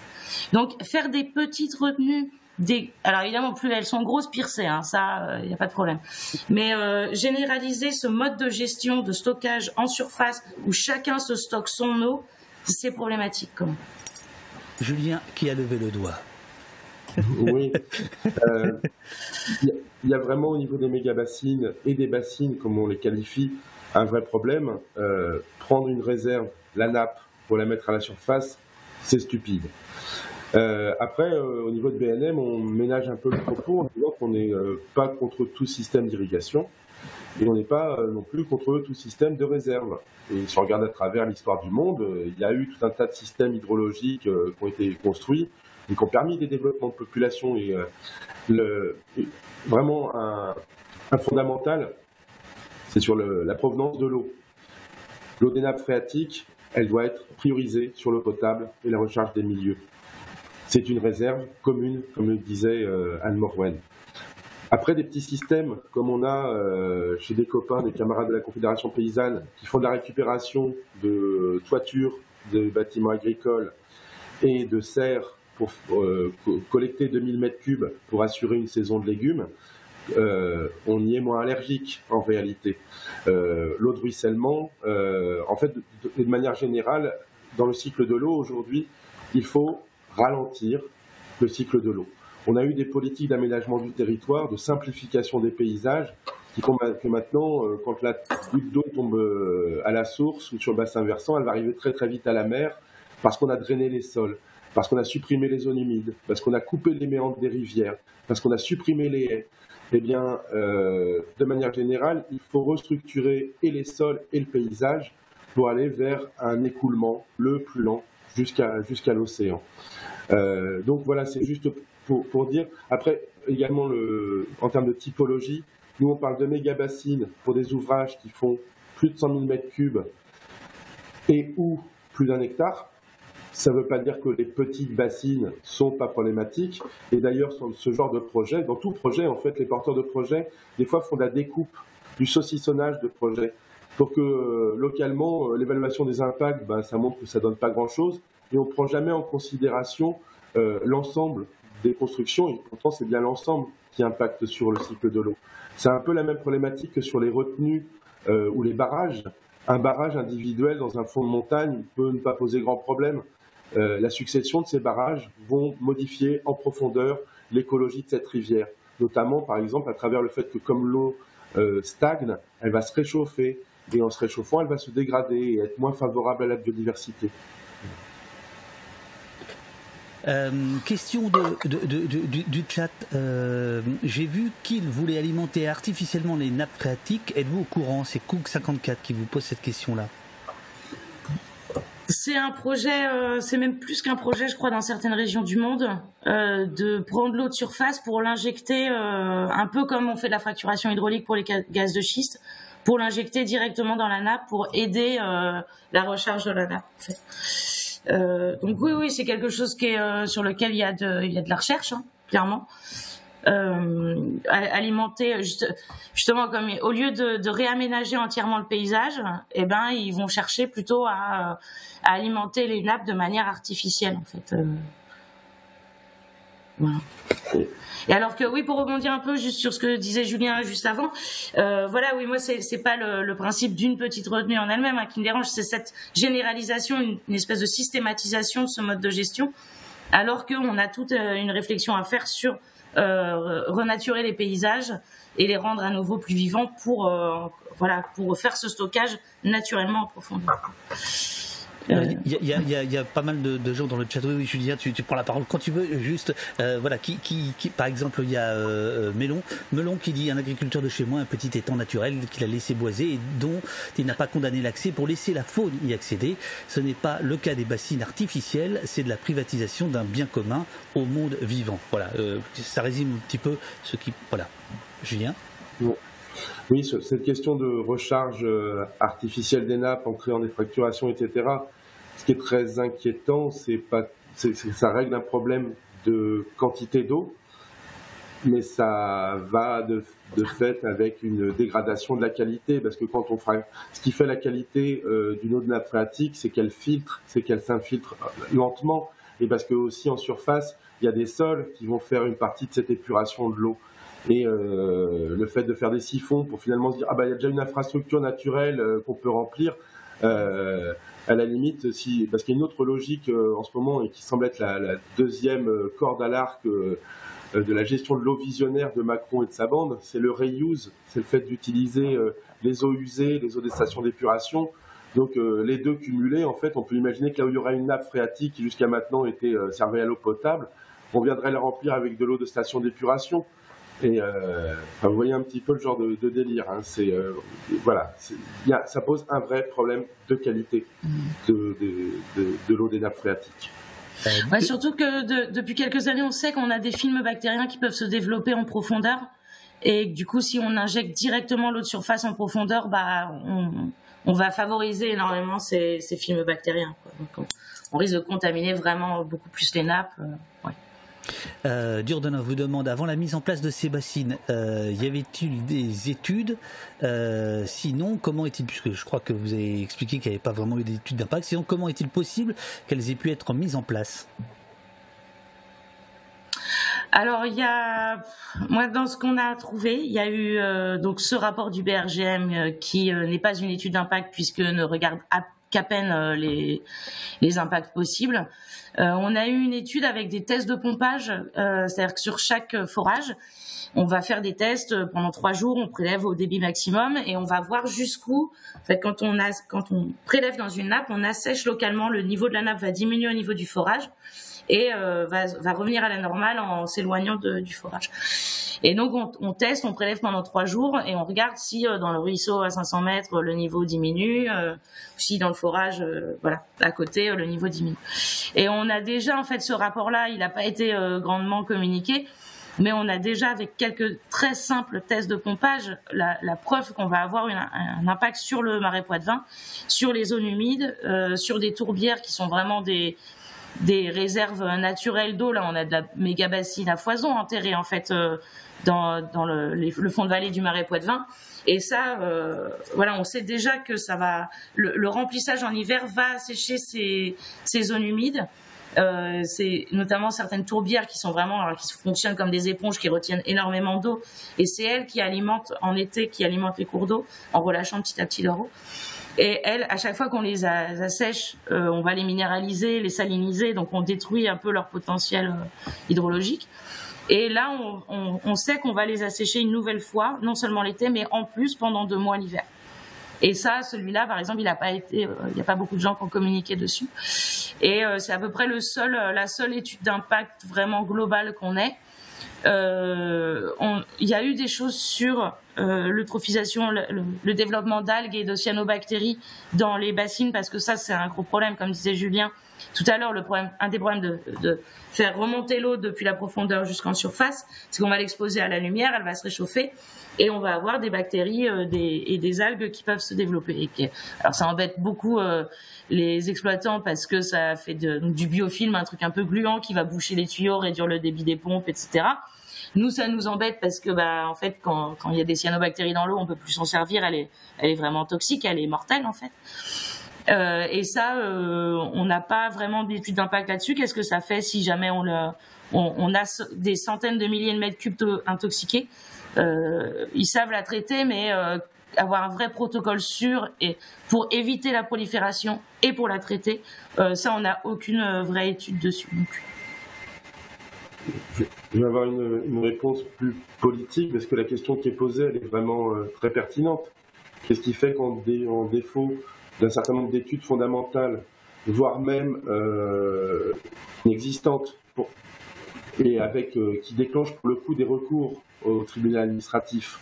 Je rappelle que le projet des 16 bassines est sous le coup d'une décision du tribunal administratif de Poitiers et d'un appel à Bordeaux euh, qui doit tomber le 28 mars. Et je rappelle également qu'à chaque fois euh, que des procès sur les bassines vont au TA, toujours les associations de protection de la nature gagnent, notamment de par l'insuffisance des études d'impact sur les effets hivernaux sur les milieux aquatiques. C'est 90% euh, des jugements vont dans ce sens-là. Et qu'est-ce qui fait que pour le coup, on a une Elisabeth Borne qui ment devant le Sénat en disant que ces projets, les recours sont épuisés. C'est insupportable d'entendre un Premier ministre qui, en connaissance de cause, euh, vient défendre un projet indéfendable et mentir devant des élus de la République. Forcément que ça génère de la colère, ce genre de, comportement. Et donc, euh, par extension, qu'est-ce qui fait qu'un projet aussi fragile, avec autant d'opposition argumentée, avec une opposition de terrain, avec une opposition juridique, avec une opposition politique solide, qu'est-ce qui fait qu'en dépit de ça, on a un gouvernement Macron qui préfère envoyer ses chiens de garde, euh, balancer des bombes lacrymo, des encerclements sur des familles, des papilles, des mamies, etc., euh, ben ça c'est une vraie question de fond. Ça s'appelle la Macronie. Euh, ça va de pair avec la manière dont Macron et sa bande traitent le mouvement social. Macron pense qu'à coup d'armes, et ça annonce quand même des lendemains qui déchantent, hein, on est en train de toucher des choses, des formes de totalitarisme et d'autoritarisme inquiétants, qu'on peut juguler la colère populaire à, grands coups de, de. Euh, et au service de quoi? La, vraie question euh, que l'on peut aussi poser, euh, que peut, peut, se poser, c'est à qui profite le crime? Parce qu'en réalité, soyons lucides, c'est pas forcément les exploitants eux-mêmes qui vont être les bénéficiaires. Eux, ce qu'ils ont, alors ok, ils disent que d'un côté ils sécurisent l'eau, mais on voit dans quelle mesure, hein, parce que si, si, dans 10 ans la bassine elle est percée, elle est pleine de cyanobactéries, en fait ils vont surtout gagner un, gros prêt sur le dos, quoi, gros investissement. Et euh, entre-temps, qui c'est qui va euh, profiter des plus-values des cultures intensives et industrielles qui vont développer sur ces parcelles? Ben, C'est les potes à Macron. Je rappelle que Macron, euh, il a été condamné, enfin, non, pardon, il n'a pas été condamné. Il y a un pactole de près de 10 millions d'euros euh, dans 2011, si ma mémoire est bonne. Euh, on ne sait pas où est-ce qu'il l'a planqué, était, qui était relatif au fait qu'il était banquier d'affaires pour Rothschild et dans la négociation du rachat de la part alimentation infantile de, de Nestlé euh, par Nestlé pour Pfizer si la mémoire est bonne. C'est peut-être pas Pfizer, il faut vérifier ça. Euh, ça dit un petit peu le monde de Macron. Ça dit un petit peu euh, les connivences avec ce monde de l'agro-industrie là. et voilà, voilà une autre piste de réflexion et à, à qui profite le crime. Et, juste pour compléter, dans le rôle de l'État, euh, on a aussi cinq euh, bassines qui elles sont construites, qui ont été déclarées illégales. On on est arrivé jusqu'au bout du projet, euh, enfin du parcours juridique avec le Conseil d'État qui refuse de statuer sur la dernière possibilité. Donc elles, ont perdu tout leur parcours juridique depuis le, premier projet jusqu'à leur construction. Et à chaque fois, la préfecture a signé les autorisations de construire. Donc, on a là le pouvoir exécutif qui va à l'encontre du pouvoir judiciaire pour pouvoir mener son projet à bien quand même. voilà, je trouve que juste quand même à, ce niveau-là, c'est un, exemple assez critique euh, du passage en force de l'exécutif. Là, aujourd'hui, c'est à qui profite le crime? Est-ce qu'on est peut le dire précisément? Qui euh, a euh, des intérêts directs dans l'installation de ces méga-bassines? C'est le BTP, c'est euh, l'agroalimentaire, c'est tout ça, c'est qui? Euh, ben, En effet, c'est des marchés énormes. Donc, euh, toutes les boîtes chez nous, Charpentier en ce moment, ou la De Sévrienne, qui font tourner les pelleteuses, c'est des marchés à plusieurs millions à chaque fois. Les vendeurs de bâches, évidemment. Les vendeurs de tuyauterie. Les vendeurs de tout le machinisme agricole qui va avec, hein, évidemment. Euh, les semenciers, euh, les semenciers aujourd'hui, tout à l'heure on a parlé de l'Imagrin, font partie des grands promoteurs et même maintenant des porteurs de projets directement euh, de, ces types de projets de, méga bassines. oui, c'est tout un monde et toute une industrie hein, qui se nourrit sur, la bête. Faut pas oublier notamment les grosses coopératives, et notamment les grosses coopératives laitières, type Lactalis, euh, qui pressurent des éleveurs euh, qui se retrouvent obligés d'élever euh, des bêtes en stabulation à grands coups de maïs en silage pour pisser du lait, lait qui leur est racheté une poignée de, de, grains, où ils perdent de l'argent, où ils perdent leur vie, leur temps, leur santé. je pense que les, les coopératives, d'ailleurs, qu'on retrouve parmi les signataires du protocole des Deux-Sèvres, euh, sont évidemment euh, euh, des bénéficiaires directs et ça, ça s'inscrit pleinement dans la continuation d'une forme de féodalisation du monde paysan où les paysans sont plus ah. mais se retrouvent dans des logiques de, de, surendettement et de, de, surproduction pour répondre à ces, ces problématiques de surendettement. Oui, bien sûr. Bien sûr. Et oui, Anne? Ouais, euh, moi je voulais préciser parce qu'on a fait euh, quelque chose qui était très intéressant pour moi à faire. On a fait des réunions publiques euh, dans le Marais Poitevin où il y a des irrigants qui sont venus. Et au bout de la deuxième, il y en a certains avec qui on a pu commencer à, échanger un petit peu. Et, c'est de même en fait que c'est venu le coup du chantage à l'irrigation. C'est-à-dire que de toute façon, ils sont obligés d'adhérer à la COP de l'eau parce que sinon ils perdent leur droit à l'irrigation, même s'ils ont des tout petits volumes. Euh, comme c'est la COP de l'eau qui va gérer au final euh, toutes les autorisations de, de volume prélevé, euh, voilà, c'est eux-mêmes qui ont, sorti le terme de, de chantage à l'irrigation. Euh, même s'ils sont contre le principe, ils sont obligés d'adhérer au projet et de payer une partie des bassines, en fait. Donc c'est là où on voit qu'ils se retrouvent vraiment, euh, vraiment piégés dans le système. voilà. Il euh, euh, y, y, a eu le mot euh, magique, me semble-t-il, euh, employé par, par Julien. Il a parlé de maïs. si j'ai bien compris, l'agriculture intensive, c'est notamment du maïs qui sert en fait à l'élevage. C'est-à-dire qu'en fait, au bout de la chaîne, c'est pour, c'est pour qu'on mange de la viande. C'est ça ou pas? Non? J'ai dit une connerie. Putain, j'ai une connerie. Ah non, c'est qu'il a toujours pas de son. Euh... ah, c'est bon. Attendez, je voulais voir si tu voulais y aller, mais. Euh... Bah, sur la proportion, euh, c'est là où je suis pas là. La... Voilà. Euh, aujourd'hui, en, en, France, euh, la culture de maïs, elle représente 40% de la surface agricole irriguée. Et un des gros problèmes de cette plante-là, contrairement à d'autres plantes irriguées ou des plantes non irriguées, c'est qu'elle a son pic de consommation d'eau en juillet-août au moment où euh, l'eau est la plus rare. Ce qui fait que sur certains bassins versants, on peut arriver où euh, l'irrigation du seul maïs peut représenter jusqu'à 80% de toute l'eau utilisée par euh, la population. Voilà, dans certaines situations, ça peut représenter ça. Donc, ce qui fait que par exemple dans le marais Poitevin, où une bonne partie est des fonds de vallée et des bassins versants sont cultivés en maïs, genre la vallée du Mignon, ben, l'impact du maïs sur le milieu naturel et sur le cycle de l'eau, il est massif. Et ça, c'est récurrent. Euh, là, il, peut être utile d'expliquer comment le maïs s'est implanté sur ce territoire. Il s'est euh, d'abord implanté dans le sud-ouest de la France, dans le Pays Basque, qui avait un climat adapté, des structures de sol adaptées, pas mal de pluie, réparties même en, en, été, sur des sols euh, type argileux ou qui retenaient bien la terre. Et en effet, euh, ben c'est une plante qui a des qualités agronomiques intéressantes en termes de nourrissage de basse-cour, notamment, oui, d'où ensuite toute l'économie du foie gras, etc. Et euh, de cette plante, euh, quelques grains d'or, de ces grains d'or, on a voulu le, les généraliser un peu partout en France, d'autant que dans les années 80, on était, la balance commerciale sur le maïs était déficitaire.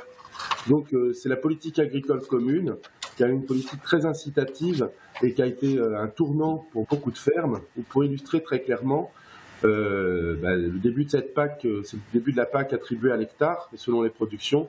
Quand on faisait un hectare de, de prairie, on avait entre 600 et 1200 francs. Je n'ai pas calculé, j'ai pas fait les conversions en euros, peut-être 90 euros euh, à, enfin, à une centaine d'euros. quand on était en, en maïs, on touchait 3500 francs. Ah oui. Et quand on maïs irrigué, l'État considérant que vous aviez fait, et l'Europe, vous aviez fait l'effort de l'investissement, c'était 4200 francs l'hectare. Donc tu penses bien que dans ces conditions-là, mmh. les jeunes fermiers qui héritaient du troupeau de papa, où il fallait euh, tous les jours aller à la stabule, pas de vacances, etc., toutes les contraintes de l'élevage, avec en face un pont d'or pour retourner les prairies, ben, tu m'étonnes que ça n'a pas traîné. Et finalement, on a hérité de cette situation-là. C'est l'État, et euh, parce qu'on on dit l'Europe, c'est l'État français qui a décidé d'activer ce levier-là dans la PAC. Mmh. Voilà.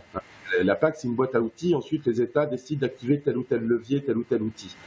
Euh, et qui font la situation actuelle. Il faut être très clair que tant que l'État n'aura pas fait le mea culpa euh, et ne mettra pas en place les choses pour réinverser la tendance, en tout cas, ça dit aussi le, le, levier sur lequel on peut agir. Puisque c'est la finance publique qui a emmené notre agriculture dans le mur, c'est la finance publique qui doit aider à l'en sortir. Et euh, sur les usages du maïs, donc euh, en effet, il y en a une partie, et ça va varier selon les, territoires, qui va sur l'alimentation animale. Donc soit en grains sur euh, de la volaille et du porc, soit sous forme de maïs ensilé, où là tu viens euh, euh, comment dire, couper la fibre et tu la mets sous des bâches et ça va fermenter. Et ça, c'est ce que tu vas donner euh, notamment aux, aux, ruminants censés manger de l'herbe euh, pour ça. les vaches tiers en stabulation. Et alors, il y a des nouveaux usages du maïs qui viennent encore empirer la situation. Euh, Aujourd'hui, on plante sur les mêmes territoires où on fait les bassines, on a planté du maïs pour faire tourner des méthaniseurs. Donc là, tu rentres dans une logique où euh, euh, l'alimentation et l'énergie viennent se heurter ça vient faire un pont avec toute la problématique de l'agrovoltaïsme, euh, etc. Euh, et où ça aboutit à des situations vraiment ubuesques, où finalement on vient vider une rivière, en l'occurrence le Mignon, pour remplir une bassine. Alors rivière Mignon où les gamins prenaient à nager il y a, encore 30 ans, euh, pour euh, remplir une bassine, pour faire du maïs, pour aller dans le méthaniseur, pour chauffer la piscine communale, pour apprendre à nager. Mais euh, est-ce que c'est pas le, le, le, symptôme même de cette bataille de l'eau où, euh, où, il y a des intérêts euh, divergents Je viens de le dire, il y a, a l'agriculture, c'est notre nourriture, et puis il y a l'énergie, et puis et, et est-ce que c'est pas ça en fait le, ce sur quoi vous mettez le, le doigt?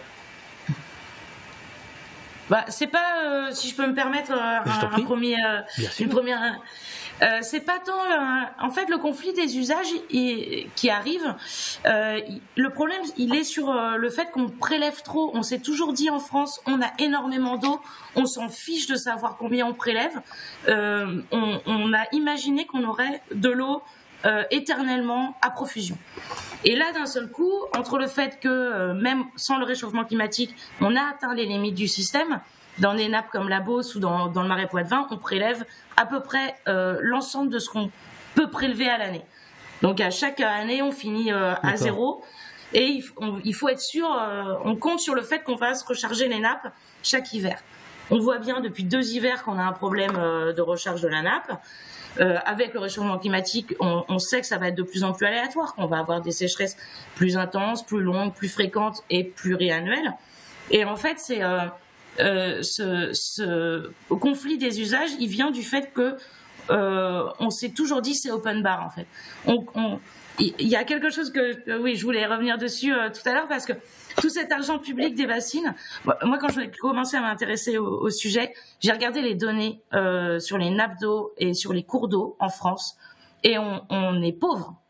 On a un réseau de mesure des cours d'eau et des nappes qui est bien trop faible en fait et qui est pas suivi dans le temps, qui est, qui est fait de manière assez mauvaise. Euh, et donc, en fait, tout ça, il faudrait euh, mettre par, cet argent de, public. par manque de moyens, par volonté Par manque de moyens, Mhm. bien évidemment. Enfin, de volonté, donc de moyens, quoi. Euh, oui, on a euh, des stations de mesure des cours d'eau. Alors, il y en a plein qui ont été enlevées. Euh, Météo France, l'année dernière, a enlevé des tonnes de stations pluviométriques. Mais pourquoi? On, on sait que les précipitations vont être plus aléatoires, euh, plus voilà, plus massives euh, et localisées. Mais non, on enlève la plupart des stations pluviométriques. Euh, voilà, on, on connaît pas le système hydrologique, hydrogéologique. On s'est toujours dit, on s'en fout, on prend, il y aura toujours de l'eau. Et aujourd'hui, on arrive à un moment où, bah non, en fait, on prélève beaucoup trop. Et en plus, on a un problème de rentrée, on a un problème de, que les précipitations sont plus aussi sûres euh, que, que jusqu'ici, en fait. Donc là, on, on va arriver à, l'été 2023 très probablement à vraiment des grosses situations de crise où il va falloir décider, et ça s'est déjà passé l'été dernier, il va falloir décider est-ce qu'on alimente une ville en eau ou est-ce qu'on arrose les champs? Et ça, euh, voilà, c'est là où arrive le conflit des usages. Euh, les, méga les méga-bassines sont-elles aussi développées dans d'autres pays demande le, chat. Alors, euh, certains évoquent déjà le Chili. Est-ce qu'il y a d'autres pays qui utilisent cette technologie? Il y a l'Espagne aussi, voilà, dans les, grandes euh, plaines agricoles. Et au Chili, oui, ça fait une trentaine d'années et on a un recul en montrant justement que ça a eu tendance à augmenter les prélèvements. En fait, partout, on fait des retenues, on fait du stockage. Euh, on dit qu'on va diminuer le- les prélèvements, puis en fait, on, continue de les augmenter. Donc, c'est ce qui s'est passé par là et ça, ça a continué d'appauvrir le, système, de, euh, voilà, de, de le- détruire, quoi. J'ai même vu des méga bassines dans un reportage en Allemagne. Et on sait que de manière générale, euh, il y a une véritable attention à ce qui se passe chez nous. Euh, le Marais Poitevin, depuis le début, on sait est un territoire expérimental euh, d'application des bassines avant généralisation à l'ensemble du territoire national. D'où l'importance de notre lutte et tout le fait qu'aujourd'hui on ait un tel afflux de soutien. Les gens ont bien compris qu'il fallait soigner ce cancer à la base. Mais on sait également qu'il y a un certain nombre de pays, notamment du nord de l'Europe, qui lorgnent ce qui se passe chez nous, parce qu'ils savent qu'ils vont se confronter aux mêmes évolutions du réchauffement climatique, euh, et où euh, ils se disent bah, si ça passe ici, euh, why not chez nous hein. Euh, donc ça renforce en- encore plus euh, notre détermination. Et c'est ce qui explique aussi que la mobilisation qui arrive les 25-26, elle va aussi recevoir un soutien international. On a tout un tas de camarades qui arrivent de tous les pays limitrophes de la France parce qu'il y a des logiques prédatrices de l'eau du même type qui sont à l'œuvre euh, et déclinées sous euh, différentes techniques, mais qui sont, reviennent toujours au même. Euh, prendre l'eau qui est à tout le monde pour la mettre dans un trou, euh, pour dire celle-là, maintenant, elle est à nous, elle est seulement à nous. C'est ça. On, on- on va venir, euh, Julien, à, à la lutte, à ce que vous organisez et à ce qui euh, s'abat sur toi euh, particulièrement dans, dans, dans- dans quelques instants. Mais il y a encore quelques, quelques questions sur la, la- la partie euh, environnementale, si vous avez un peu de temps euh, l'un et l'autre. Euh, une, question pointue, là, visiblement, c'est, vous avez envoyé des gens de chez vous, quoi. Euh, Bouton bâtard. Que je salue, je ne le connais pas, Bouton Bâtard, bon très bien. En parlant de la pertinence et de euh, l'approfondissement d'études amont, pouvez-vous nous parler de l'expérience des bassines de Vivonne? Ou Vivonne? Ça... Ouais, eh, eh, ça sent la question téléguidée là, hein Mais c'est bien, et hop, on y va. Vas-y. Ouais, t'es bah, pas que les moutons bâtards. Les bassines de Vivonne euh, sont deux bassines qui ont été construites en 2000, de- début des années 2000. Et quand ils ont voulu les mettre en eau, il y en a une qui, euh, enfin, ils ont voulu mettre la première en eau. Et il y a un gouffre, une énorme fissure qui s'est ouverte au fond de la bassine sous le poids des tonnes d'eau euh, sur la bâche. Et donc euh, la bâche a explosé, ça a mis du plastique partout, et l'eau s'est engouffrée dans, dans ce gouffre. Et du coup, ils ont abandonné les bassines, les deux bassines. En fait, ils n'avaient pas vraiment euh, fait d'études géologiques ou de, de sondage avant pour savoir euh, s'il y avait des cavités en dessous. C'est une région où on a énormément ce qu'on appelle les karstes, donc des cavités avec des, des conduits. C'est là où vont les spéléologues typiquement. Et, euh, et ils n'avaient pas vraiment regardé s'il y en avait juste en dessous de la bassine. Et donc, quand ils ont creusé et puis chargé la, chose, la bassine s'est vidée euh, entièrement. Et l'exemple des bassines de Bivonne est assez euh, est, très parlant. Moi, je le cite souvent en fait, parce que 15-20 ans après, ben, on n'a toujours pas de végétation à l'intérieur. Elles ont été abandonnées. Le sol, il est à nu. Enfin, le sol, la roche était à nu. Et du coup, on a des mousses, des petits arbustes qui arrivent à pousser depuis, mais on n'a pas eu, alors que le terrain il est sauvage depuis 20 ans, on n'a pas eu une recolonisation euh, naturelle euh, comme on l'aurait eu si on avait gardé un sol en fait. Et du coup, elle nous montre bien le, non seulement il y a euh, tous ces problèmes sur l'eau, mais on doit aussi avoir une espèce de sobriété sur les sols, arrêter d'artificialiser les sols. Et là, on voit bien qu'on on, les détruit pour des décennies sur un pari assez hasardeux. Quoi. Est-ce que sur, sur la question euh, écologique, euh, il y a des points euh, saillants, des points importants euh, que nous n'avons pas évoqués On a fait la qualité de l'eau, l'évaporation, euh, les, étiages hivernaux. euh, L'impact sur la biodiversité. euh, peut- Peut-être en remettre une couche, parce que ça montre encore la, la grande fragilité et le, de, ces projets et le non-sérieux de, la prise en compte des enjeux biologiques. Euh, je parlais tout à l'heure de l'outarde petière c'est vraiment une espèce au bord de l'extinction, au point où elle fait euh, l'objet d'un plan national d'action. Et normalement, il y a une procédure dès qu'on est sur des zones à outarde petière et qu'il y a, euh, donc a priori, le PNA qui doit s'appliquer. Les porteurs de projets doivent demander un avis au Conseil national de la protection de la nature. Et c'est pas qu'un avis consultatif. Ben, on sait que spécifiquement sur ce dossier-là, le CNPN n'a pas, n'a pas été euh, consulté. D'ailleurs, il est question qu'ils s'autosaisissent du dossier. Euh, on est vraiment sur euh, les derniers bastions d'une espèce qui concerne quelques centaines de mâles chanteurs. Voilà.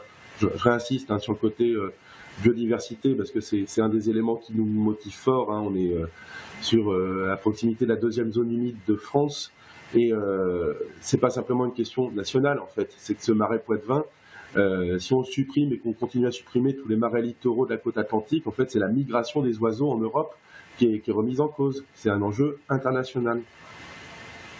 Alors, euh, euh, avant de, avant de, de faire l'émission, j'ai- contacté un vieil ami à moi, je, je pense que son nom vous dit quelque chose, Marc Lémé. Ça vous dit quelque chose, Marc Lémé ou pas? Ah, je me doutais. Euh, Marc Lémé. Bon, alors, euh, euh, Marc Lémé, ça a été mon, mon chef à l'autre journal dans une, dans, dans- dans une autre temps, quoi, où, où l'eau coulait à flot. Bon, bref, donc c'est il y a longtemps. Marc, depuis 20 ans, je, je, je comprenais pas pourquoi il y a 20 ans, il s'est mis à s'intéresser à la flotte. D'abord aux, aux grandes compagnies de, de, flotte qui, voilà, euh, qui, euh, qui privatisent la, flotte, etc. Il tient euh, un, un blog sur le monde diplomatique qui s'appelle Carnet d'eau et il a aussi un autre blog qui s'appelle Les eaux glacées. Euh, bon, il fait un travail euh, formidable et il a, euh, il a des questions pour vous. Alors, euh, pour Anne, les professionnels, eh ben ouais, ouais, ouais, ouais, ouais, non, mais ouais, attends, c'est sérieux. Les professionnels de la profession, entre guillemets, sont-ils convaincus par le tout bassine ou coincés par leur statut Oh là Alors, Ah, bah, c'est Marc Lémé, euh, hein. c'est tout de suite. Alors déjà, qu'est-ce qu'on appelle les professionnels de la profession? Parce que est-ce que c'est les, les universitaires professionnels de la recherche en hydrologie ou est-ce que c'est les bureaux d'études et, non, et je pense les bureaux, je euh, pense que c'est plutôt les bureaux d'études et tout ça, je pense. Hein. Ouais. Alors là, je dirais qu'il n'y a pas un... Enfin, moi, je connais pas trop hein, l'univers des bureaux d'études. Euh, on, on a le BRGM qui a quand même euh, un peu choisi son camp, mine de rien. Euh, D'un autre côté, on a en, dans la Vienne, on a une étude scientifique qui est en train d'essayer de sortir, parce qu'on a aussi un projet de 30 bassines. Et euh, du coup, on- ils, ils doivent faire avant un projet de bassine des études qui s'appellent hydrologie, milieu, usage, climat Oui. qu'on appelle entre nous HMUC, pour faire un bilan, euh, pour faire un bilan de un état des lieux de- des ressources en eau, des usages, et de savoir comment on pourrait atteindre ce qu'ils appellent le bon état des cours d'eau, c'est-à-dire d'a- c'est-à-dire d'avoir des rivières qui coulent en été, quoi. Et euh, cette étude HMUC, elle a été réalisée par le groupe Suez, donc qui est un bureau d'études et qu'on peut pas trop taxé de d'écolo-gauchisme. Et Oh, ça c'est euh, nouveau l'écolo-gauchisme. oui, c'est c'est- ouais, Ah, c'est c'est bien, Voilà. écolo-gauchisme. C'est- C'est c'est la réponse à éco-terrorisme peut-être. Voilà, c'est ça, c'est c'est voilà, c'est comme ça que je, je sais pas, je, je- je l'appelle désormais. Ouais, j'aime bien, j'aime bien. Et, euh, et cette étude est défavorable aux bassines.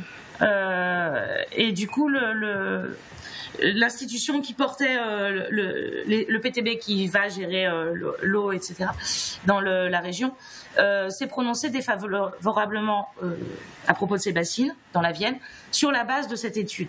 Cette étude qui, petite parenthèse, est bloquée par le département de la Vienne, par la préfecture de la Vienne et la commission locale de l'eau, donc par des politiques qui ne sont pas satisfaits de l'étude parce qu'ils trouvent qu'il y a trop d'impact socio-économique.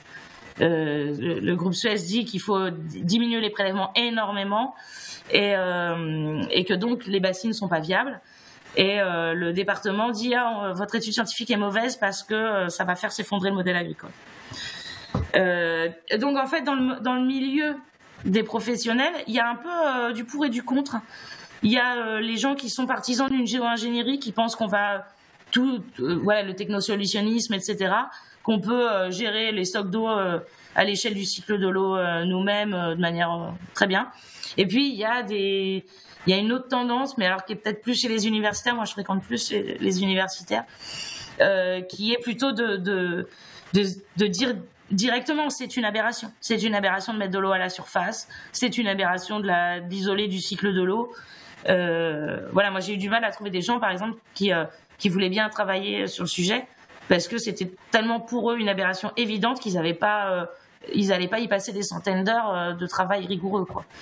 Donc en fait, on, a quand même des avis assez euh, partagés, mais avec cette cette ambivalence politique, quoi. Technosolutionnisme ou solution basée sur la nature, c'est un peu ça le. Ju- Julien, Marc euh, a aussi une question pour toi qu'il m'a envoyée euh, dans la nuit. Euh, comment, euh, non, à force de, côtoyer les officiels, penses-tu qu'ils partagent pleinement l'avis des irrigants ou sont-ils entre guillemets en service, fermez les guillemets, et n'en pensent-ils pas moins? Alors c'est drôle parce que lui qui fait jamais de faute, il a, fait une petite faute et pense, il l'écrit euh, euh, P A N-S-E-N-T. Euh, mais évidemment, il veut dire penser au sens euh, réfléchir. Mais voilà, bon, je, trouve ça rigolo. Je, refais la question. À force de côtoyer les officiels, penses-tu, Julien, euh, qu'ils partagent pleinement l'avis des irrigants ou sont-ils en service et n'en pensent-ils pas moins?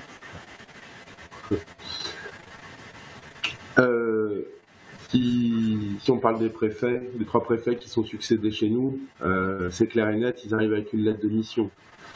Et euh, le libre arbitre là-dedans, euh, il, est bien enfoui, bien profondément. J'ai essayé de sonder l'humanité profonde euh, d'une Madame Dubé. Euh, je serais bien incapable de savoir aujourd'hui où, où elle se situe en réalité humainement. Euh, quand elle sort de son rôle de, de petit soldat du gouvernement et d'appliquer à la lettre ce que Darmanin et compagnie lui demandent. Par contre, quand on discute avec les agents de terrain, les gendarmes, les gens qu'on côtoie euh, en fait quasiment quotidiennement aujourd'hui, bah, puisqu'on passe du temps euh, au poste, par exemple, bah, euh, des fois on parle du fond quand même. Puis on les questionne sur comment ils vivent ces dossiers, etc. Je peux vous dire que s'il y avait un- aujourd'hui un vote au sein des, des, des gendarmes pour savoir déjà s'ils trouvent que d'être missionnés sur ce genre de choses, si ça a du sens pour eux, et euh, même sur le fond du dossier, si euh, pomper des bassines, euh, pomper l'eau des nappes pour les mettre dans les bassines pour faire du maïs partout, je pense que ce serait cinglant s'ils pouvaient voter sans, aucune pression derrière. Et après, moi je vois qu'il y a quand même de véritables complices de, ces logiques-là, des gens qui sont qui contribuent en toute connaissance de cause à des, programmes. Je pense aux, frères Guton, par exemple, au niveau de la- l'agence de l'eau. Les deux frangins, là, ils se refilent la balle. euh, Il y en a un qui est au ministère, l'autre qui est à l'agence de l'eau. Et euh, on se renvoie la balle. Et à chaque fois, partout où ils passent, euh, les bassines, bah, c'est pas les bassines Excuse-moi Julien, mais là, là- il, passe. faut être, il faut être un peu plus précis parce que si on n'est pas euh, au cœur de la, de, de- de la bataille, on ne sait pas c'est quoi ces deux frères et il y, a- il y a comme un conflit d'intérêts ou? Bah, là, là-dessus, faut pas s'étendre. c'est Marc qui en paraît le mieux. C'est marqué en. il connaît, ben, bien sûr, c'est ça. En, fait, il, on a, j'aurais tendance à lui renvoyer la balle et ça fait euh, assez. Euh, ça, c'est tout un volet du, dossier Bassine qui a été euh, encore peu investigué, mais sous la notion des, conflits d'intérêts ou du détournement de biens publics, etc. un truc, un constat juste édifiant, quand on regarde les 16 bassines qui existent chez nous, qui tient les conseils municipaux et euh, ce qu'on a pu démontrer, c'est que systématiquement, sur les 16, il y a toujours un des élus qui est directement bénéficiaire de la bassine, ou alors c'est quelqu'un de sa famille très proche. Un adjoint au maire à Mosée, deux adjoints au maire à Mosée. Euh, quand on regarde à Sainte-Soline, bah, le premier adjoint, il est bénéficiaire de la bassine. Euh, bénéficiaire en tant qu'agriculteur, c'est ça que tu veux dire? En tant qu'irrigant. En tant qu'irrigant. En tant qu'irrigant. Et derrière, ça pose euh, une autre problématique, et de voir finalement, euh, tout à l'heure je parlais du principe pollueur-payé, ben, comment on en arrive là? Ben, Il suffit de regarder qui tient aujourd'hui, politiquement, tous les syndicats d'eau, que ce soit les syndicats d'eau potable au niveau euh, des petites collectivités, que ce soit les programmes GEMAPI, c'est tout ce qui est gestion de l'eau et prévention des inondations, qui sont des, c'est les anciens syndicats de rivière, si tu veux. Euh, et quand tu regardes euh, qui constitue euh, le conseil d'administration de l'agence de l'eau, et quand tu regardes un petit peu les étiquettes politiques et les liens à la FNSEA, bah, c'est cinglant. cette FNSEA qui représente peut-être moins de 0,5% de la population nationale pèse très très lourd, très très fort sur la gestion de l'eau à tous les étages, du local jusqu'à l'international.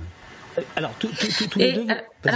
Je vais peut-être mettre une petite note d'espoir euh, quand même, euh, mais une toute petite. Hein, je suis désolée, euh, parce que du coup, oui, dans la Vienne, on a d'un côté, on a euh, des irrigants qui sont très présents, par exemple, dans le Conseil général, et donc qui, euh, comme dit, nous, ils se votent des subventions à l'association de défense des irrigants. Euh, donc comme ça, ils s'alimentent eux-mêmes. Mais on a aussi, euh, je pense, grâce au rapport de force qui a été établi dans les Deux-Sèvres, on a euh, la maire de Poitiers, par exemple, qui a refusé de signer le protocole. On a pas mal de maires dans les communes environnantes qui sont engagés sur des arrêtés anti-bassines. Maire de Poitiers qui est, qui est verte, c'est ça hein? Verte, ouais. Écolo. Léonore conduit, ouais. Donc ce serait, par exemple, ce serait sympa d'aller lui demander, ce serait intéressant en tout cas d'aller lui demander quelle pression elle a subi euh, de la part de la préfecture parce qu'on sait que la préfecture a, fait pression pour signer ce protocole, là, ce document où euh, ils essaient de, faire en sorte que les agriculteurs s'engagent sur des mesures de biodiversité, ce genre de choses, qui en fait est juste une caution. Hein. Ils, ont euh, vraiment trois fois rien à faire pour avoir un super label. Et donc elle a refusé, par exemple, elle et d'autres maires ont refusé de signer ce protocole. Et apparemment ont reçu un certain nombre de pressions de la préfecture donc c'est-à-dire que même quand on a des officiels qui s'engagent, euh, c'est pas c'est pas si facile euh, pour eux puisqu'ils sont dans un dans une espèce de d'environnement qui est euh, où il y a beaucoup d'irrigants euh, qui, qui se sont placés à des postes un peu clés. Sans, trahir quiconque ni aucune source, est-ce que certains qui qui pourraient qui sont là pour d'une manière ou d'une autre mettre en place ces méga bassines vous transmettent parfois quelque information? C'est quand même assez rare. Euh, les informations qu'on a pu avoir, c'était euh, notamment issues de d'irrigants contraints et forcés à, adhérer à la COP de l'eau. Parce que, comme le disait tout à l'heure euh, Anne Morwen, qu'on soit petit irrigant maraîcher avec 2000 m3 ou gros céréalier avec 250 000 m3, l'État a imposé que vous, pour bénéficier des volumes d'eau réclamés chaque année, il fallait être adhérent à la COP de l'eau. Donc ça signifie que ah statutairement, on a des gens qui sont des camarades, euh, qui ont eu accès à des statuts, à des comptes rendus d'AG, etc. Donc, euh, mais somme toute, euh, ces remontées sont quand même très très limitées. Euh, et ça dit un petit peu euh, toute l'omerta et tous les, niveaux de, de, de, de, répression, rétorsion qu'il peut y avoir derrière. Euh, J'ai envie de citer le cas de Philippe Béguin, qui était l'exploitant agricole qui nous a accueillis pour le rassemblement de Sainte-Soline, qui nous a mis à disposition une parcelle de luzerne, justement parce qu'elle était faite pour accueillir l'outarde et l'outarde est en migration. ben, ça a rué dans les brancards derrière et il a eu droit à toutes les mesures de rétorsion du trait local dans son rapport avec la coopérative, à du plus global où très rapidement il a eu un contrôle PAC. Quoi. Et il, il, est à l'aise. Un contrôle PAC, c'est-à-dire C'est-à-dire, est-ce que vous, vous dépensez bien l'argent qu'on vous donne pour telle ou telle chose C'est ça? Bah, de voir si tous les cahiers des charges sont respectés. En fait, il y a tout un tas de normes, etc. Donc, est-ce, qu'on est-ce que son pulvé, il était aux normes? Enfin, tout un tas de trucs de cet acabit-là. Et c'est normal, hein, et tant mieux qu'il y ait des contrôles PAC. Sauf que c'est très questionnant quand ça, le rythme, c'est en général une fois tous les dix ans. Et quand ça arrive une mois, un mois après la manif, ben évidemment que ça laisse entendre. Voilà, je oui, bien sûr. Oui, c'est, une punition, c'est pas. Oui, bien sûr les, autres éléments de rétorsion qui font que tout paysan est très très prudent à s'exprimer sur le sujet, c'est que les mesures de rétorsion, elles peuvent ensuite être au niveau de la SAFER, qui est l'organisme qui euh, distribue les terres agricoles. Ça peut être également au niveau des OUGC, organisme unique de gestion collective, qui est le lieu dans les chambres d'agriculture la plupart du temps où chaque année on redistribue les volumes d'eau. Euh, donc euh, ça c'est un vrai sujet. Comment le monde agricole, comment la FNSEA tient les campagnes. Et, finalement, c'est ce qui fait dire qu'aujourd'hui, les seuls camarades qui sont en aptitude à pouvoir sortir de ce système-là et à s'exprimer simplement, ben, c'est des camarades syndiqués, c'est les camarades de la Confédération paysanne, et c'est pas pour autant que leur statut de syndiqué les protège de toutes les mesures de rétorsion que je, viens de lister. Alors, euh, il y a plusieurs questions de, valeurs anarchistes euh, qui habitent dans le, dans le sud-ouest, et, euh, notamment celle-ci, suite à une réunion publique avant les élections départementales des candidats de droite, élus depuis, nous disaient qu'ils allaient relancer le projet du barrage, du barrage de Sivins, car ils avaient tous les tampons sur les dossiers. Avez-vous des infos dans ce sens? Non. Non, moi j'ai juste vu euh, quelques articles, enfin j'ai vu voilà, un article de presse disant qu'il relançait le projet, mais pas plus que ça. Pas plus que ça, d'accord. Euh... Bah, S'il y a peut-être, euh, il y, a quand même un élément, alors sans avoir mis le nez dans le dossier, mais euh, une remontée qui me paraissait intéressante, parce que là pour le coup c'est l'agence de l'eau à Dour-Garonne qui est qui a la manœuvre au niveau financement. Et elle avait imposé qu'il y ait une réflexion sur le type de culture qui serait irrigable. Euh, ça, c'est peut-être un élément sur lequel, euh, et je dis pas que c'est un bon projet, hein, la manière dont ils veulent le relancer à, Stevens, mais une idée que j'avais retenue et qui parle quand même, c'est que euh, aujourd'hui, il faudrait vraiment qu'on soit en mesure de prioriser les usages de l'irrigation. si transformer l'eau à tout le monde pour faire du maïs, pour l'exporter à l'autre bout de la planète, pour spéculer sur les marchés internationaux, est-ce que ça passe sociétalement sur des territoires où l'eau est rare? Évidemment que non. Par contre, euh, qu'une partie de l'eau puisse être consacrée à des cultures vivrières à vocation de relocalisation des productions, certainement qu'on y est beaucoup plus favorable. Et donc, il y avait eu toute une méthode euh, par filière pour savoir ce qui finalement était supportable et pertinent d'irriguer. Et c'est quand même un signe des temps. Bah, le maïs ne rentrait plus dans les clous. Eh oui. Et très clairement, et ça c'est Benoît Biteau, euh, camarade eurodéputé euh, qui lutte à nos côtés depuis 15 ans, qui le dit très clairement, si on enlevait le maïs de l'équation irrigation en France, on n'aurait pas besoin de se poser la question de ce stockage et de ce surstockage en, en. Euh, est-ce qu'il existe un marché de l'eau en France comme en Californie demande Sentier Battant. Y a-t-il un projet pour une telle bourse de l'eau? Euh, Jean euh, Juan Castoflex nous, nous dit il faut nationaliser l'eau. Donc entre le, la, la, la, la, bourse ou la, ou la nation La bourse ou la vie Ben c'est ça. Euh, il y, a, y a deux, deux, pays en effet où euh, l'eau a été introduite en bourse. C'est l'Australie qui a été précurseur et euh, ben, les États-Unis l'introduction à la bourse de, de, Chicago. il y avait eu un très bon dossier, une très, belle soirée théma qui, qui, était passée il y a trois ans de ça, qui s'appelait Main basse sur l'or bleu et euh, vraiment euh, brillante et qui témoignait qu'en Australie ça allait euh, tellement loin que des États, je crois que c'est des États fédéraux en Australie, je ne garantis pas, mais en tout cas des, des, collectivités devaient racheter de l'eau à des sociétés privées pour remettre dans le milieu naturel. Et ça, ça me paraissait hallucinant qu'on en soit là. Et, oui. et en fait, il y a une similaire en France. On est allé à Bagnères de Bigorre euh, animer une réunion publique et euh, il y a une NASA, en fait, toute une organisation. Là, je ne vais pas être très très précis, euh, les éléments me, manquent, mais c'est déjà à l'œuvre. Il y a déjà en France un secteur où il faut acheter de l'eau pour le mettre dans la rivière.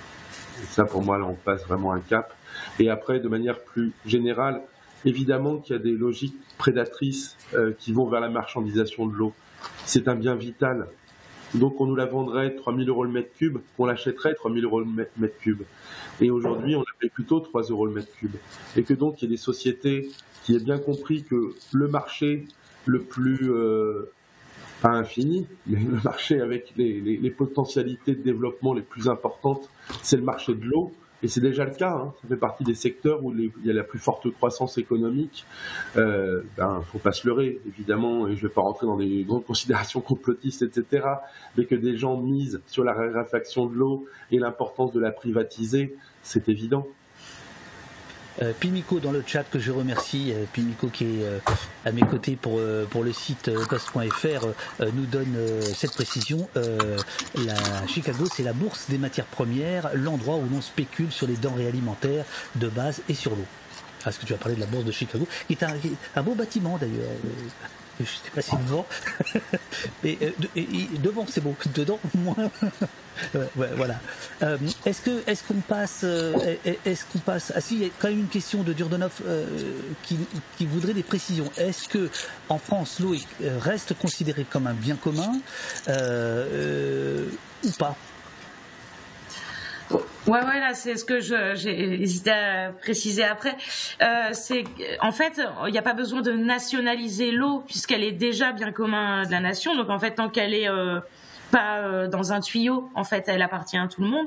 Et c'est le côté traitement de l'eau et acheminement de l'eau qui est euh, qui est privatisé. Et c'est là où, bah, bien évidemment, il y a aussi toute toute on, passe des régies publiques euh, de l'eau pour l'eau potable dans beaucoup de villes. Il y, a, un grand mouvement de privatisation. Il y a aussi beaucoup d'endroits où finalement ils reviennent en arrière. Ils reviennent à une régie municipale de l'eau euh, et, plus une régie euh, privée. Voilà. En tout cas, c'est dans l'idée, l'eau est déjà nationalisée et par contre, bah, moi j'estime qu'il faudrait que tout le cycle de traitement de l'eau effectivement soit public.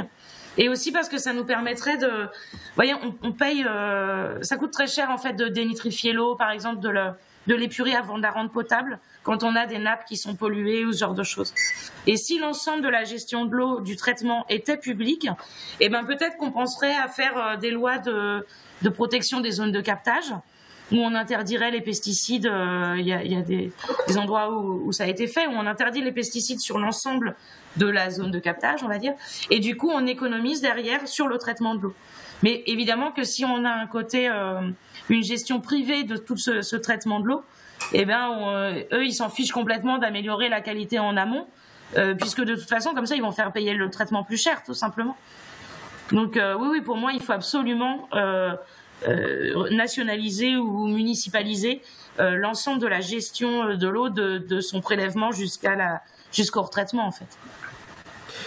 Alors, le, le, chat va peut-être encore poser des questions d'ordre écologique ou économique ou euh, politique, mais là, il faut quand même qu'on aborde la question de, de, ce que vous êtes en train de préparer euh, pour, pour la fin de la, semaine. Et ensuite, on ira sur euh, le harcèlement le harcèlement judiciaire, policier, auquel vous êtes confronté, et singulièrement, singulièrement Julien. Alors, moi, ce que je vais faire, je, je, vais faire comme Julien, je vais aller me lever là, je vais me chercher un café parce que je là, c'est l'invité qui se lève le plus. J'ai jamais vu un truc pareil. Le mec il bouge tout le temps.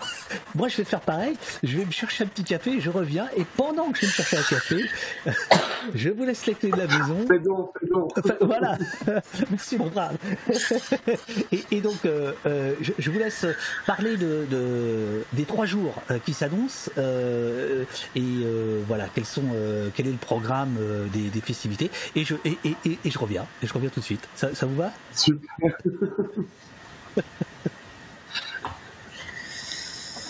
Allez-y, allez-y. Euh, ok, bah, je peux commencer. Euh, sinon, alors, euh, on le fait chronologique ou on le fait thématique chronologique? Ouais. En fait, il y a marqué 25-26 mars, mais c'est un événement qui va commencer dès le 24. Euh, le 24, on a un convoi de tracteurs euh, qui part à 15 heures de Lusignan et c'est un peu ce qui va lancer la mobilisation, euh, l'événement. un convoi de tracteurs de la Confédération paysanne principalement. donc oui, qui va partir de Lusignan. On vous invite à rejoindre ce convoi le plus nombreux possible. Et le vendredi soir, on a des tables rondes sur justement l'aspect international de la de la mobilisation, avec une délégation internationale, avec une représentante du Chili, un représentant du Mali, euh, du Rojava, euh, et j'en oublie un. Canada. Les du Canada, les nations autonomes du, autochtones du Canada. Voilà. Euh, donc on a deux tables rondes avec un, repas euh, tiré du sac. Et ça, ces tables rondes se passeront à Mel. Alors faut, faut bien distinguer qu'on a, on a une ville amie qui accueille l'événement, toute la partie table ronde festive de l'événement se passera à Mel. Donc les tables rondes du vendredi soir, mais pas l'hébergement du vendredi soir, les concerts du samedi et toute la journée du dimanche où il y a euh, des ateliers d'informe de l'eau, des concerts, des spectacles, euh, des expos, le village associatif, le marché paysan, etc. Euh, bah peut-être je, vais te laisser du coup la partie du samedi. Et donc comme à, notre habitude on va organiser euh, ce qu'on appelle des, des manufactions, hein, c'est-à-dire qu'on euh, ne va pas se contenter de cheminer euh, avec des banderoles, mais on va tâcher, lors de nos déambulations, de venir poser des, gestes importants bah, qui sont en lien direct avec cette problématique de, de bassinage. donc, encore à l'heure actuelle, on annonce que les actions, les manufactions auront lieu à Sainte-Soline et ou Mosée. Euh, sur les modalités de, renseignement, euh, les gens qui arrivent d'un peu partout en France et d'Europe savent qu'il faut venir aux alentours de Niort, du Poitou, de Mel. Mais euh, bien, entendu, les manifestations n'auront pas lieu ni à Niort ni à Mel. C'est bien sur les zones bassinées qu'on va vous orienter avec tout un jeu de rejoindre des convois, des infolines, etc., pour rejoindre des, lieux de rassemblement d'où partiront euh, les, différents cortèges. À ce sujet-là, euh, on s'attend malgré tout à un niveau de violence policière comparable à celui de Sainte-Soline. Et euh, pour s'en prémunir, on, invite les, différents citoyennes, citoyens qui voudront nous rejoindre à aller voir sur le site des soulèvements et de Bassine Non Merci. Il y a tout un tas de documents sur la prévention, sur la protection, sur le soin qui sont, euh, qui sont en place et où je crois, David, que tu nous as fait euh, la grande joie et la grande, le grand plaisir d'accueillir euh, cette, cette, formation, ce, webinaire de demain. Demain soir à 20h, ici même, au poste.fr. Eh ben, voilà. Vraiment un, grand merci pour, pour ça. Et donc, on, on, va demander, comme d'habitude, aux, aux, camarades de venir le plus possible habillés avec euh, leur outil, leur, plus beau bleu de travail, leur plus beau, bleu de chauffe. Euh, pour nous, c'est un symbole important. Euh, c'est vrai que cette lutte, elle vient rencontrer des énergies des villes, des, énergies des champs. c'est un outil prolétaire, c'est un, bleu qui, nous tient à cœur et qui permettra par ailleurs ben, de, faire en sorte que le travail de la police un peu plus compliqué puisque euh, bah, si vous voulez pas être embêté, euh, venez pas avec euh, votre chapeau et votre gyrophare fluo. Hein, c'est comme ça qu'après ils vous retrouvent, ils vous cueillent, quel que soit ce que vous ayez fait d'ailleurs, hein, parce que comme à son habitude, la préfète, dans son, son grand autoritarisme, a déjà annoncé que les manifs même pas déclarés seraient, seraient, seraient, seraient, ne seraient pas autorisés.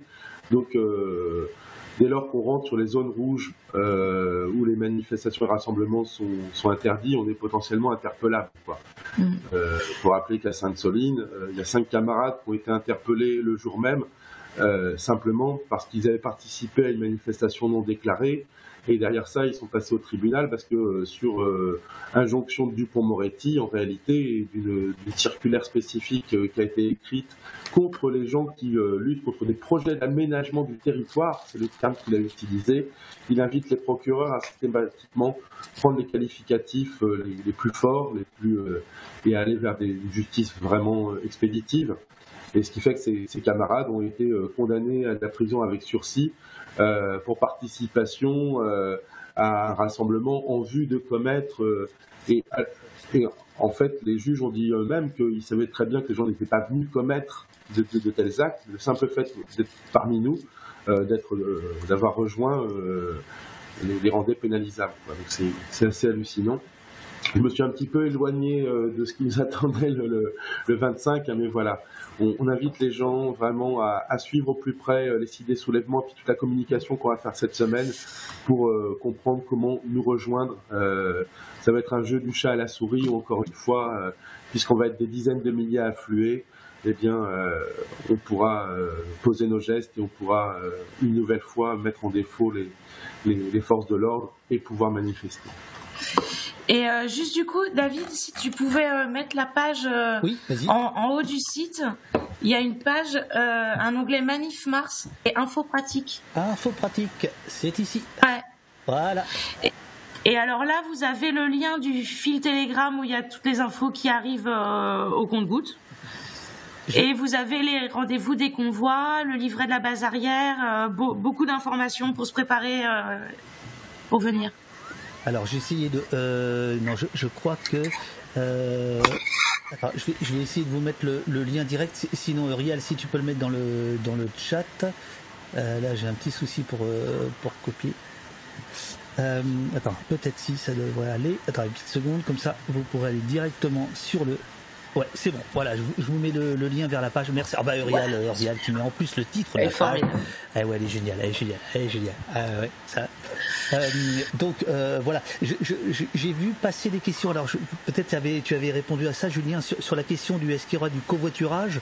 Euh, il y a euh, il y a un camarade qui nous dit, c'est Erin, Erin, pardon, qui nous dit, pour les convois, faut s'adresser au commissariat le plus proche avec téléphone ouvert. Est-ce que, est-ce que, est-ce qu'il y a que le covoiturage policier qui est prévu ou il y en a d'autres? Non, non, il y a une Euh. page euh, justement, euh, on la voit là à l'écran pour les transports. Ah vous oui, pouvez vous inscrire, vous trouvez un agent covoiturage. Il y a une page dédiée sur Mobicop D'accord, on, a- on- on invite les gens quand- qui ont des voitures à, euh, et qui, à qui il reste des places dedans à, à déposer leur trajet sur cette page. D'accord, ouais, c'est là. Voilà. Voilà, c'est ça. Et, et dans certaines villes, euh, il y a des organes qui organisent du bus, du minibus. Donc il, faut vous retourner également euh, vers les différentes associations qui sont signataires. hein. Aujourd'hui, il y a 200 organisations qui sont signataires de l'appel à manifester, avec des, des grosses organisations nationales type Attaque, CGT, Sud, euh, etc., etc., et qui localement s'organisent également pour euh, du transport collectif. Le, le- la, la finalité de cette euh, manifestation, c'est quoi? La finalité, c'est d'obtenir un moratoire. La finalité, c'est que, euh, une bonne fois pour toutes, euh, le dispositif technique méga bassine soit mis à mal. À plus forte raison, si on doit justifier un moratoire, euh, bah, tant que des études pluridisciplinaires n'auront pas été faites sur les conséquences de tels ouvrages, sur la durabilité de tels ouvrages, sur la cyanobactérie, la biodiversité, tout ce qu'on développe depuis tout à l'heure.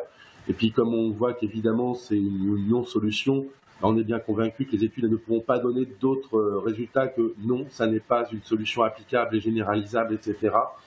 Donc, euh, c'est la continuation de ce bras de fer avec ce gouvernement euh, qui reste complètement sourd à un mouvement populaire toujours croissant, avec une détermination toujours croissante.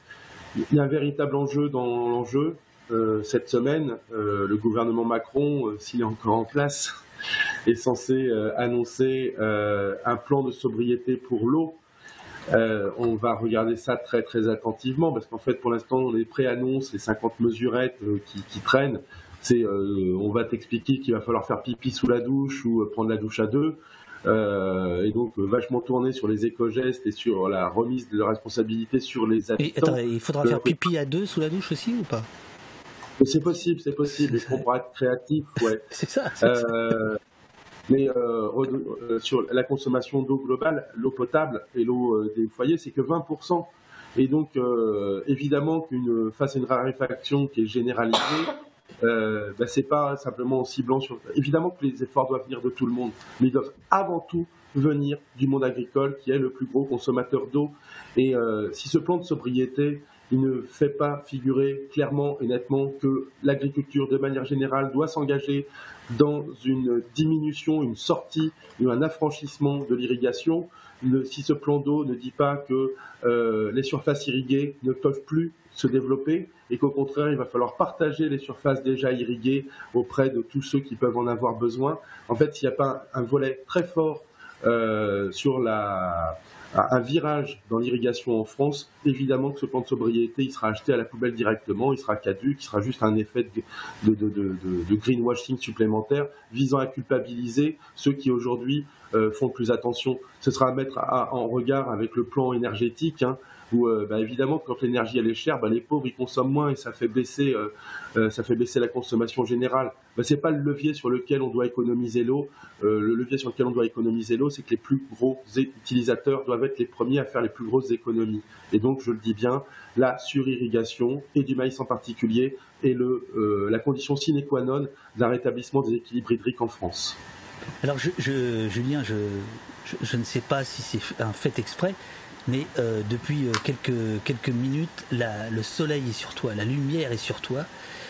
Euh, et ouais, ah ouais, ouais, ouais. Et là, tu essaies de te mettre dans l'ombre, mais ça marche pas parce que tu vas être obligé de te remettre là. Et euh, on va aborder euh, euh, plus que tes déboires, enfin le, le, ouais, le, harcèlement policier que tu subis. Si, si, tu veux bien, on va parler des mouchards que tu as trouvés dans, ton camion, caméra de surveillance chez ton père, si, si mes souvenirs sont bons. Mais, mais d'abord, je, voudrais te demander, par rapport à la lumière, comment on vit ce vedettariat involontaire? Euh, sereinement et tranquillement parce que euh, je suis jamais qu'un porte-parole d'un mouvement citoyen euh, avec plein de camarades qui, entourent et qui, savent remettre les pieds sur terre ou en tout cas il n'y a pas de donc j'ai décidé de mettre mon temps au service de la lutte je m'y donne pleinement et bah, comme la, lutte elle monte bah, forcément je suis un peu plus mis en avant et ça prend oui bah, beaucoup de temps et d'énergie etc mais après, voilà, je, je sais pas quel, euh, comment ça se vit. Euh, enfin, végétarien, ça me parle pas. Hein. Clairement, je, suis, je suis un peu le visage de la lutte et ça, c'est un petit peu à notre corps défendant parce qu'en vérité, on est un vrai collectif pluriel. Et je suis ravi que Anne, tu prennes une, telle place et tu, enfin voilà, moi je peux aller en prison demain, je suis très serein, hein. il n'y a pas de problème. Il y aura du monde derrière pour prendre la parole. Et c'est vrai que c'est quand même un truc un petit peu paradoxal parce qu'on est vraiment un collectif avec plein plein de mouvements, avec plein plein de gens de qualité. Et finalement, on s'est un petit peu enfermé dans ce truc-là. Puis, tu connais le jeu des médias, on a besoin de, de, de, de, de têtes identifiées, etc. Donc, euh, je m'y suis prêté, mais c'est pas, c'est pas irréversible, ça doit pas l'être. Oui, oui, oui. Non, mais et puis je me doute bien que c'est pas. Mais euh, je, trouvais intéressant qu'on en parle comme ça au, détour de, parce que c'est aussi peut-être ça que tu payes. Euh, mais la, question elle m'est venue quand, j'ai vu, par exemple, que le, JDD t'avait t'avait filé, fait le portrait de toi, etc. Je, me dis, putain, ça, quand le journaliste du JDD arrive chez toi, ça doit pas être euh, forcément super cool.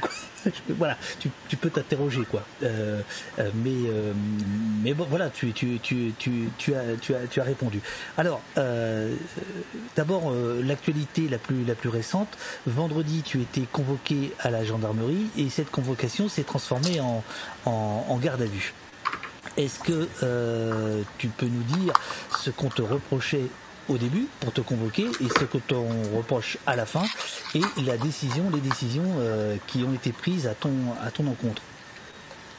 Ouais, donc c'était euh, ma deuxième garde à vue depuis que la lutte a commencé et ça faisait suite également, à, si ma mémoire est bonne, à cinq auditions libres où à chaque fois il y a un certain nombre de, chefs d'inculpation, euh, enfin d'infractions qui me, sont reprochés. Euh, donc là, cette garde à vue là, alors qui était d'abord sous le titre d'une convocation, hein, jusqu'à ce que je rentre dans la gendarmerie, il y a encore un doute sur le fait que ça soit une audition libre ou pas. J'étais à peu près convaincu que j'allais avoir un droit à, la garde à vue. Euh, donc c'est euh, toujours le même, euh, le même chef d'inculpation, euh, participation, un rassemblement en vue de commettre des dégradations. Et euh, le, deuxième euh, chef d'inculpation, enfin la deuxième infraction euh, qu'on me reprochait, c'était détérioration du bien d'autrui.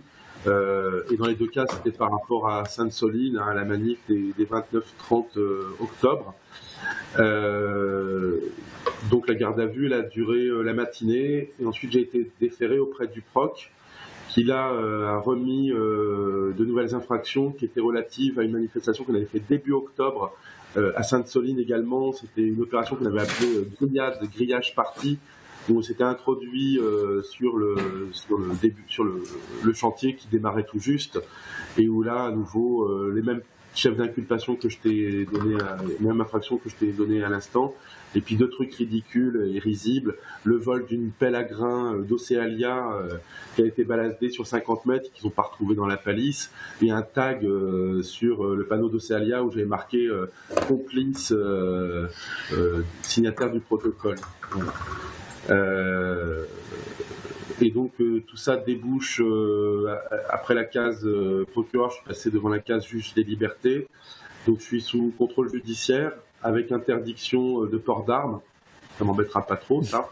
Et plus embêtant, interdiction de fréquenter les communes de Sainte-Soline et Mosée, ce qui est quand même vachement emmerdant quand tu es porte-parole d'un collectif et que tu as régulièrement des conférences de presse pour aller voir comment ça avance, etc. Euh, et euh, donc le contrôle judiciaire euh, précédent euh, un jugement qui est annoncé le 8 septembre au tribunal de New York. Donc, euh, alors, tu n'as pas interdiction de voir tes camarades, mais tu as interdiction de te rendre là où généralement vous vous voyez, quoi. C'est ça? Ah, euh, oui, oui. Et derrière, ça pose une, une question de liberté fondamentale. Bien on va retourner la voir, la justice de liberté, parce que si on part du principe que toute personne qui est contre les bassines, elle ne peut pas se rendre sur des communes où il y a des bassines, tu, tu imagines euh, le genre de, de passeport qu'on va avoir bientôt Les bassines en France, il y en a déjà une cinquantaine. Et c'est vrai que je suis une menace potentielle pour, toutes, pour chacune d'entre elles. Mais au même titre qu'Anne Morwan, euh, ou au même titre que toi, peut-être. je ne sais pas, mais c'est. Ouais, ouais, très très questionnant en, en termes de, de liberté fondamentale, évidemment. Donc, euh, la question est posée par le chat. euh, Ça veut dire que toi, euh, ce week-end, on n'est pas sûr de te voir. Ben, on n'est pas sûr de me voir sur Sainte-Soline, ni sur Mosée. Mais euh, il y, a, il y a tout ce qui se passe à Mel, etc. aussi. hein, où- voilà, oui. Il n'est pas interdit de Mel, heureusement. Sinon... Alors, euh, bon, voilà, les, les- les prismes de chacun euh, sont, sont ce qu'ils sont, et, et c'est vrai que euh, moi, j'ai commencé à être. Alors, d'abord, j'ai très sollicité dans l'équipe parce qu'il y a, y a un régional de l'étape, euh, donne la papate, euh, de l'équipe de poste qui, qui, qui est à fond avec vous, etc., etc., etc. Donc, il me parle de, de, de vous de- depuis des mois et des mois. Mais c'est vrai que, bon, voilà, moi, c'est, euh, je suis, je suis arrivé sur les histoires de, euh, sur vous, euh, sur les histoires policières finalement. Alors, est-ce qu'on peut dire policière d'ailleurs? Est-ce qu'on a la certitude de ça? Je crois que oui. Il y a eu un mouchard qui a été. ton garagiste a trouvé un mouchard, un, un tracker GPS sous ton camion. C'est bien ça? Il y a quelques semaines. Ouais, ça remonte à il y a deux mois maintenant. Deux mois, ouais. Euh, disposé sur l'essieu avant, donc j'avais un problème mécanique et puis euh, au petit- au- le soir quand je suis euh, allé payer la facture, il m'a dit bah en plus j'ai une petite surprise pour toi. Et donc c'était bien un, un traceur GPS. C'est ça Ah, la voilà, surprise là. C'est ce que je montre. A, priori, c'est ce que France 3 euh, Région a montré. Ouais. C'est celui-là. Ouais, ouais, absolument. Donc ça, c'est mon premier crédit photographique dans, un média, ça. Vous avez vu un peu la qualité technique euh, de la photo, quand même. hein, euh, Et euh, c'était le deuxième que je trouvais de, ce type-là, parce que, comme tu l'as mentionné, euh, en, mars 2021, si ma mémoire est bonne, on avait également révélé la présence de tout un dispositif de surveillance vidéo, caméra euh, devant euh, le- le domicile de mon père, sous prétexte que c'était un lieu potentiel de, de réunion.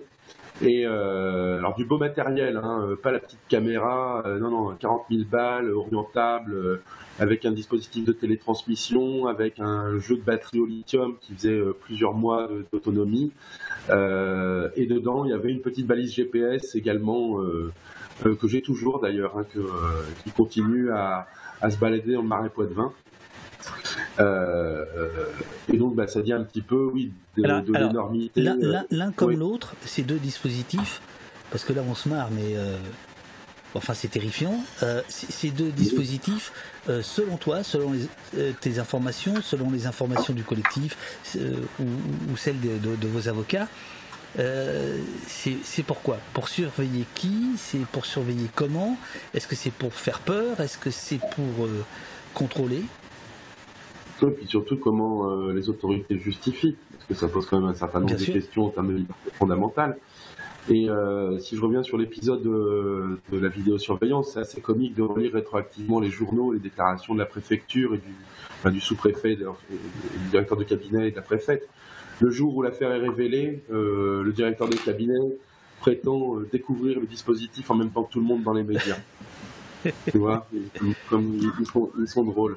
Et euh, bah, ça fait tout un buzz et compagnie. Et donc le, lundi, la préfète reprend la main en disant si si, on s'est renseigné, ça appartient bien à la police nationale, mais on n'était pas au courant. Enfin, qui, qui y croit Et surtout notre. mais à quel service de police nationale? Ben, c'est toute la question. Et c'est ça qu'on n'a pas. Euh, d'autant que moi, mon petit doigt me dit que c'est pas forcément à la police nationale que ça appartient.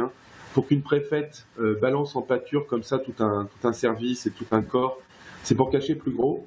Euh, je rappelle qu'il y a une cellule qui est toujours active qui s'appelle la cellule Déméter, qui dépend la gendarmerie et dont le corps de métier justement euh, de surveiller euh, les dangereux éco-activistes, euh, les écotouristes tels que nous sommes. et oui, j'ai bien dit écotouristes. Hein. Parce qu'on se balade pas mal, en effet, il faut, nous pister, évidemment. et que cette cellule Déméter, il y a déjà une décision du Conseil d'État disant bien que en fait, c'est pas une activité légale et euh, l'État assume pleinement aujourd'hui le fait que cette cellule Déméter est sur ces aspects de, de, de, de surveillance des réseaux d'opinion euh, ben, fonctionne encore. Voilà. Et euh, même genre de, comment dire, de flou sur la découverte de la balise, où euh, quand le procureur est interrogé de savoir par les journalistes, savoir si de tels dispositifs étaient déclenchés sur les enquêtes qui me concernaient, il déclare que non. Et la préfète reprend la main pour dire ah oui, mais nous on a tout à fait le droit de le faire. Euh, en particulier quand il s'agit, euh, et là on est vraiment sur des notions très inquiétantes de justice préventive. Elle n'hésite pas à dire que c'est dans la perspective des, manifestations qui viennent. Quoi. Donc euh, dans le cas où on ferait quelque chose, ben, on, met en, place des dispositifs qui sont dignes de l'antiterrorisme en réalité. Hein. Bien sûr. Et d'ailleurs, une des questions fortes qui est à se poser, c'est de dire mais euh, tous ces moyens qui sont mis sur nous, ça veut dire qu'ils sont pas mis ailleurs sur des missions qui sont qui devraient être prioritaires. Euh, pour la petite info, euh, les Deux-Sèvres, c'est aussi le territoire où il y a eu cette histoire morbide de la disparition des deux jeunes, Kevin et Leslie, qui a très mal hein, une affaire de, dope et compagnie. Ben, concrètement, c'est les mêmes gendarmes sur le même territoire qui étaient missionnés à me surveiller ou à surveiller des bassines ça veut dire que les moyens ne sont pas là où ils doivent être mis. Ça pose vraiment euh, une question fondamentale, non seulement de liberté, euh, mais également de, d'à quoi sert la gendarmerie et, euh, et où est-ce que les moyens sont mis. non, non, je, t'entends. Je, je, repense à l'affaire dite de Tarnac qui m'a beaucoup occupé. Euh, Eurial vient de mettre dans le chat le lien d'une des premières émissions qu'on avait faites avec Morgan Large euh, en, Bretagne euh, qui, avait subi aussi des, des, pressions, des pressions terribles. Et, on en vient effectivement à cette accusation évidemment grotesque de, Darmanin vous concernant en parlant de d'écoterrorisme alors que euh, s'il y a un terrorisme, en tout cas, euh, les moyens utilisés, c'est effectivement les moyens de l'antiterrorisme sur vous. Donc, euh, si on veut parler de terrorisme, à, mon sens, c'est plutôt dans, dans, dans ce, dans, dans ce sens-là. Mais est-ce que euh, est-ce que euh, ces deux, ces deux, ces deux épisodes euh, vous ont, ont modifié votre façon de, de, lutter? Est-ce qu'il y a des choses, alors sans rentrer forcément dans les détails, parce qu'on va pas dire ici ce que, d'autres pourraient chercher à savoir secrètement, mais est-ce que, je sais pas, vous avez redoublé de, vigilance? Est-ce que vous avez tout fouillé? Est-ce que est-ce que vous êtes tombé dans une méfiance plus forte? Disons que ça fait quand même quelques temps euh, qu'on se doute bien qu'on est l'objet de, recherches et de moyens accrus. Donc après, c'est des questions d'hygiène un petit peu. Et, euh, en plus, euh, moi, à titre perso, je considère qu'aujourd'hui, pratiquement toutes mes relations, dès qu'elles passent par un réseau, sont, sont quasi publiques. Quoi. Oui, bien sûr. Donc, c'est de veiller à n'évoquer publiquement que, que des choses évocables. Je sais pas.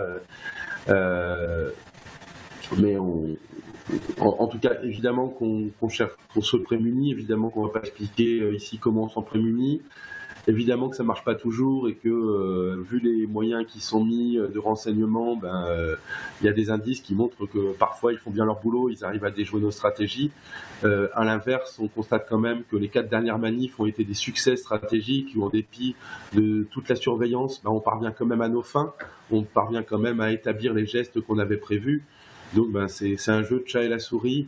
C'est vrai que j'ai envie de, le prendre comme un jeu pour pas trop dramatiser les choses, mais évidemment que tout le monde aura compris que ce qui se passe euh, là-dedans est évidemment d'un point de vue démocratique euh, déplorable, grave, euh, annonciateur des, pires dérives. Et sur ces dossiers-là, Macron montre son vrai visage, qui est d'un autoritarisme ignoble en réalité.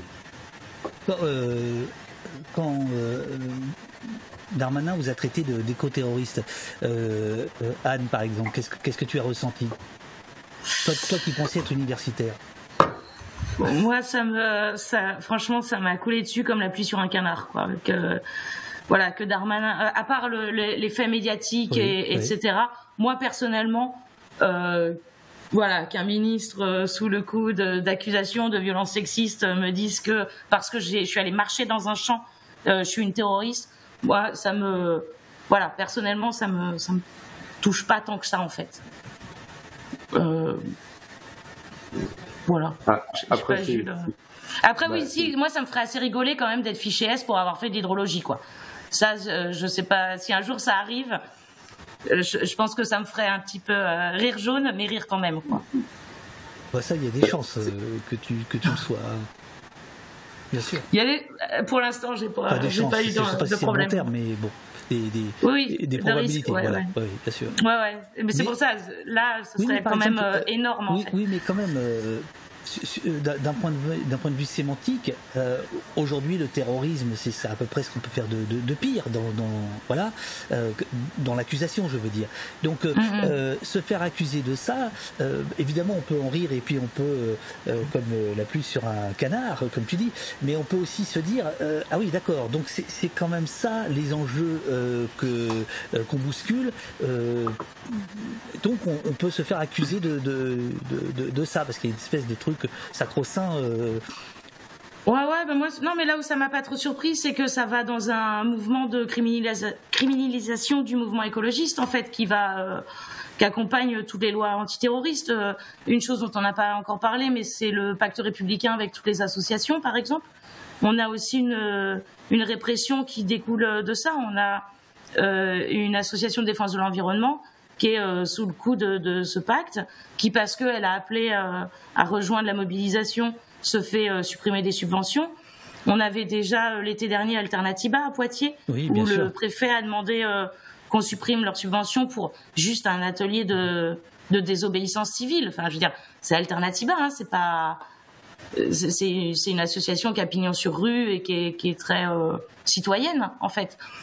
Donc, euh, c'est. Moi, je dirais que oui, c'est ça, c'est pas très surprenant. Dès dès qu'ils passent des lois sécuritaires, euh, ils le font toujours sous un couvert euh, terroriste. Et puis, à la fin, on voit très bien, et même pas qu'à la fin, très rapidement, on voit très bien qu'ils s'en servent euh, très, très largement pour l'appliquer à d'autres, à tout moyen de contestation, pas que le mouvement écologiste d'ailleurs, hein, à tout moyen de contestation euh, de, qui, qui voudrait euh, supprimer. Et d'ailleurs, euh, ça a été évoqué plusieurs fois dans Au Poste, il me semble, à ce moment-là, où, cette loi a été, a été édictée, de, de dire que évidemment, ça va retomber sur le monde militant. Ah oui, parce que si en plus tu es une, une, une, une auditrice de poste, alors là, là t'es- mal barré. hein. ça, là, c'est pas Bah, bon. Plus trop depuis que, parce que moi j'ai rejoint BNM euh, récemment, Ah, Le enfin un concurrent- petit peu avant le- le- Sainte-Soline. Le, le concurrent direct. On Et va, je on- vous avoue on va ça- racheter, on va racheter. Ouais. On va- ça prend énormément de temps. On n'est pas à sinon, euh, ouais, justement, moi j'aime bien. euh, je trouve que dans euh, dans Bastillon Mercier, on a un peu un. un- on- moi j'aime bien reprendre votre dicton. euh, on n'est pas chez les cons ici. Et euh, voilà. Je trouve que qu'il y a, y a un côté où on essaye justement de ne pas prendre les gens pour les cons et, euh, et de faire pas mal d'informations et on a des questions très pertinentes, euh, beaucoup de foisonnement au sein du collectif et donc ouais, je trouve qu'il y a un petit un petit parallèle entre les deux. Ouais, ouais, ça, ça David, je veux juste t'alerter sur le fait que euh, on est sur la fin pour Anne Morwan et moi. Il faudra que dans 10 minutes, on puisse décoller. Absolument. On a une grosse conférence de presse qui nous attend à midi et euh, il va falloir qu'on reprenne chacun de notre côté. euh, voilà. Bien sûr, mais bien sûr. Non, mais de toute façon, on, on avait fait euh, à peu près le à, à peu près le à peu près le tour, je pense, j'espère. Euh, en tout cas, c'est un honneur que de vous recevoir parce que je trouve que votre combat il est, il est magnifique et que vous vous êtes magnifique dans le combat là. Euh, de précision et puis je sais pas il y a, y a un esprit euh, ouais ouais moi je, moi, moi, je vous aime. Voilà c'est comme ça. Tu vois c'est aussi con que ça. Euh, voilà. Euh, on sait, on sait pas Pareil, David. on, on Ouais. sait pas. Je, sais pas encore si euh, on pourra venir samedi. C'est un peu bon. Bref, voilà. Euh, mais si on peut, euh, voilà. En tout cas, euh, demain soir à 20h ici même, il y a la base arrière. Euh, alors, euh, il y a eu tout un tas de discussions avec euh, vos copains de la base arrière parce qu'ils me disaient non, non, on ne peut pas montrer nos, visages. Je dis non, il faut faire quelque chose. Donc, normalement, il y a une surprise. Vous verrez. Il y a une surprise demain à 20h. Euh, je comprends très bien les préventions, mais bon, voilà. voilà. Mais on, va, on va se démerder. C'est pas le plus important. Le plus important, c'est qu'il y aura effectivement tout un tas de conseils pour rejoindre ce week-end euh, Niort et ses environs, le marais Poitevin et ses, et ses. Euh, voilà, est-ce que vous voulez dire euh, un dernier mot ou pas? Ou c'est bon, euh, place à la grande conférence de presse nationale? Et international peut-être. et internationale. Et oui. Oui, qui va, pour te le redire vite fait, se passer en deux temps, en présentiel à midi et en visioconférence. Donc, je ne sais pas si tu, tu auras possibilité de... de- Bon, il y a beaucoup d'infos qu'on a évoquées là, hein. ce Oui, sera oui. pas forcément une grosse plus-value. Néanmoins, il y a quand même euh, Nicolas Giraud euh, qui va être présent, il y a Lisa Bellucco, la députée du, secteur, qui est très courageuse sur ce dossier-là, euh, qui va également participer, et les camarades des soulèvements de la Terre, donc il y aura du contenu. Bah non, peut-être en, mot de la fin, euh, bah, de préparer votre plus beau bleu de travail, de covoiturer, de nous rejoindre le plus tôt possible en fait. hein. Les gens qui arriveront un peu plus tôt, faut pas que ce soit une vague non plus, mais on, a des chapiteaux à monter toute la semaine, euh, certainement euh, des excursions, des, randonnées pédagogiques en amont à faire autour de Sainte-Soline tant que le, secteur n'est pas clôturé. Et puis Mosée, c'est un beau pays aussi. Euh, voilà, donc on invite tous les écotouristes à, à nous rejoindre dès, le plus tôt, dès, qu'ils le peuvent. Ça va être un grand jeu de, de jeu de chat et la souris.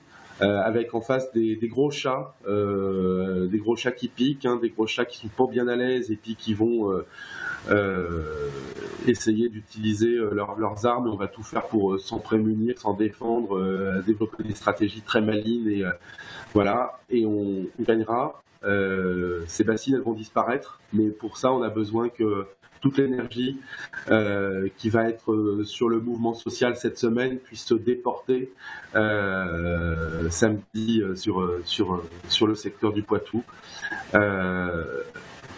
Bon courage à tous les camarades qui vont être sur les barricades et qui vont être sur les ronds-points toute la semaine un peu partout en France. On a l'occasion historique de mettre un gouvernement abject par terre, que ce soit sur les retraites et que ce soit sur les méga-bassines. Euh, ensemble, on est fort, on est le peuple, on va gagner nos Bassaranes. Force et soutien, vous dites Rognon, Greenpeace, euh, merci, à très vite. Un grand merci, dit Didi Blue, Durdenov. Oh, une vraie déclaration d'amour, dit-il. Honneur à vous et beaucoup d'amour, dit Yolo. Euh, la mille merci. Force et courage à vous deux. Euh, merci beaucoup à vous. Merci, dit euh, Defon. Et n'oubliez pas euh, comme vient de dire Julien, ça c'est Antoine. Je vous aime aussi, ce n'est qu'un combat. Continuons le début, dit la. Merci, très intéressant, passionnant, convaincant, force à vous, etc., etc. Euh, voilà, si, euh, si ce soir, euh, je sais pas, t'as un petit coup de mou, allez revoir le replay, vous verrez à la fin tous ces mots d'amour euh, qui, qui défilent en ce moment même où on se parle. Bonne, bonne conférence de presse, amusez-vous bien surtout, et puis demain soir, nous on sera là, puis je vais rester un peu avec le, avec le chat. Merci beaucoup à tous les deux, et merci Anne d'être venue nous éclairer en hydrologie. Ben, merci à vous, euh, vraiment. euh. Ouais, de- ouais, il y a de l'eau dans le café, donc euh, j'aime l'eau. C'est la base. C'est la base de mon alimentation. Bon, allez, à bientôt. vrai. Et on n'est pas chez les cons. On n'est pas chez les cons. À bientôt, en À bientôt. on n'est pas chez les cons. Bonne, bonne- bonne conférence de presse. Voilà, voilà les amis. Euh, voilà, voilà, voilà. Eh bien, euh, c'était super. C'était, c'était super avec euh, avec les avec les deux euh, camarades. Euh, donc, euh, je, je vous le redis, demain soir à 20h, euh, ici même, euh, on fera euh, l'atelier. Alors, en fait, moi, je, je, je- on, on est juste hébergeur de cet atelier, on est entremetteurs, on va, on va dire. Donc, il y a tout un tas de, de, de gens euh, de la base arrière qui vont venir expliquer comment rejoindre la, la manifestation.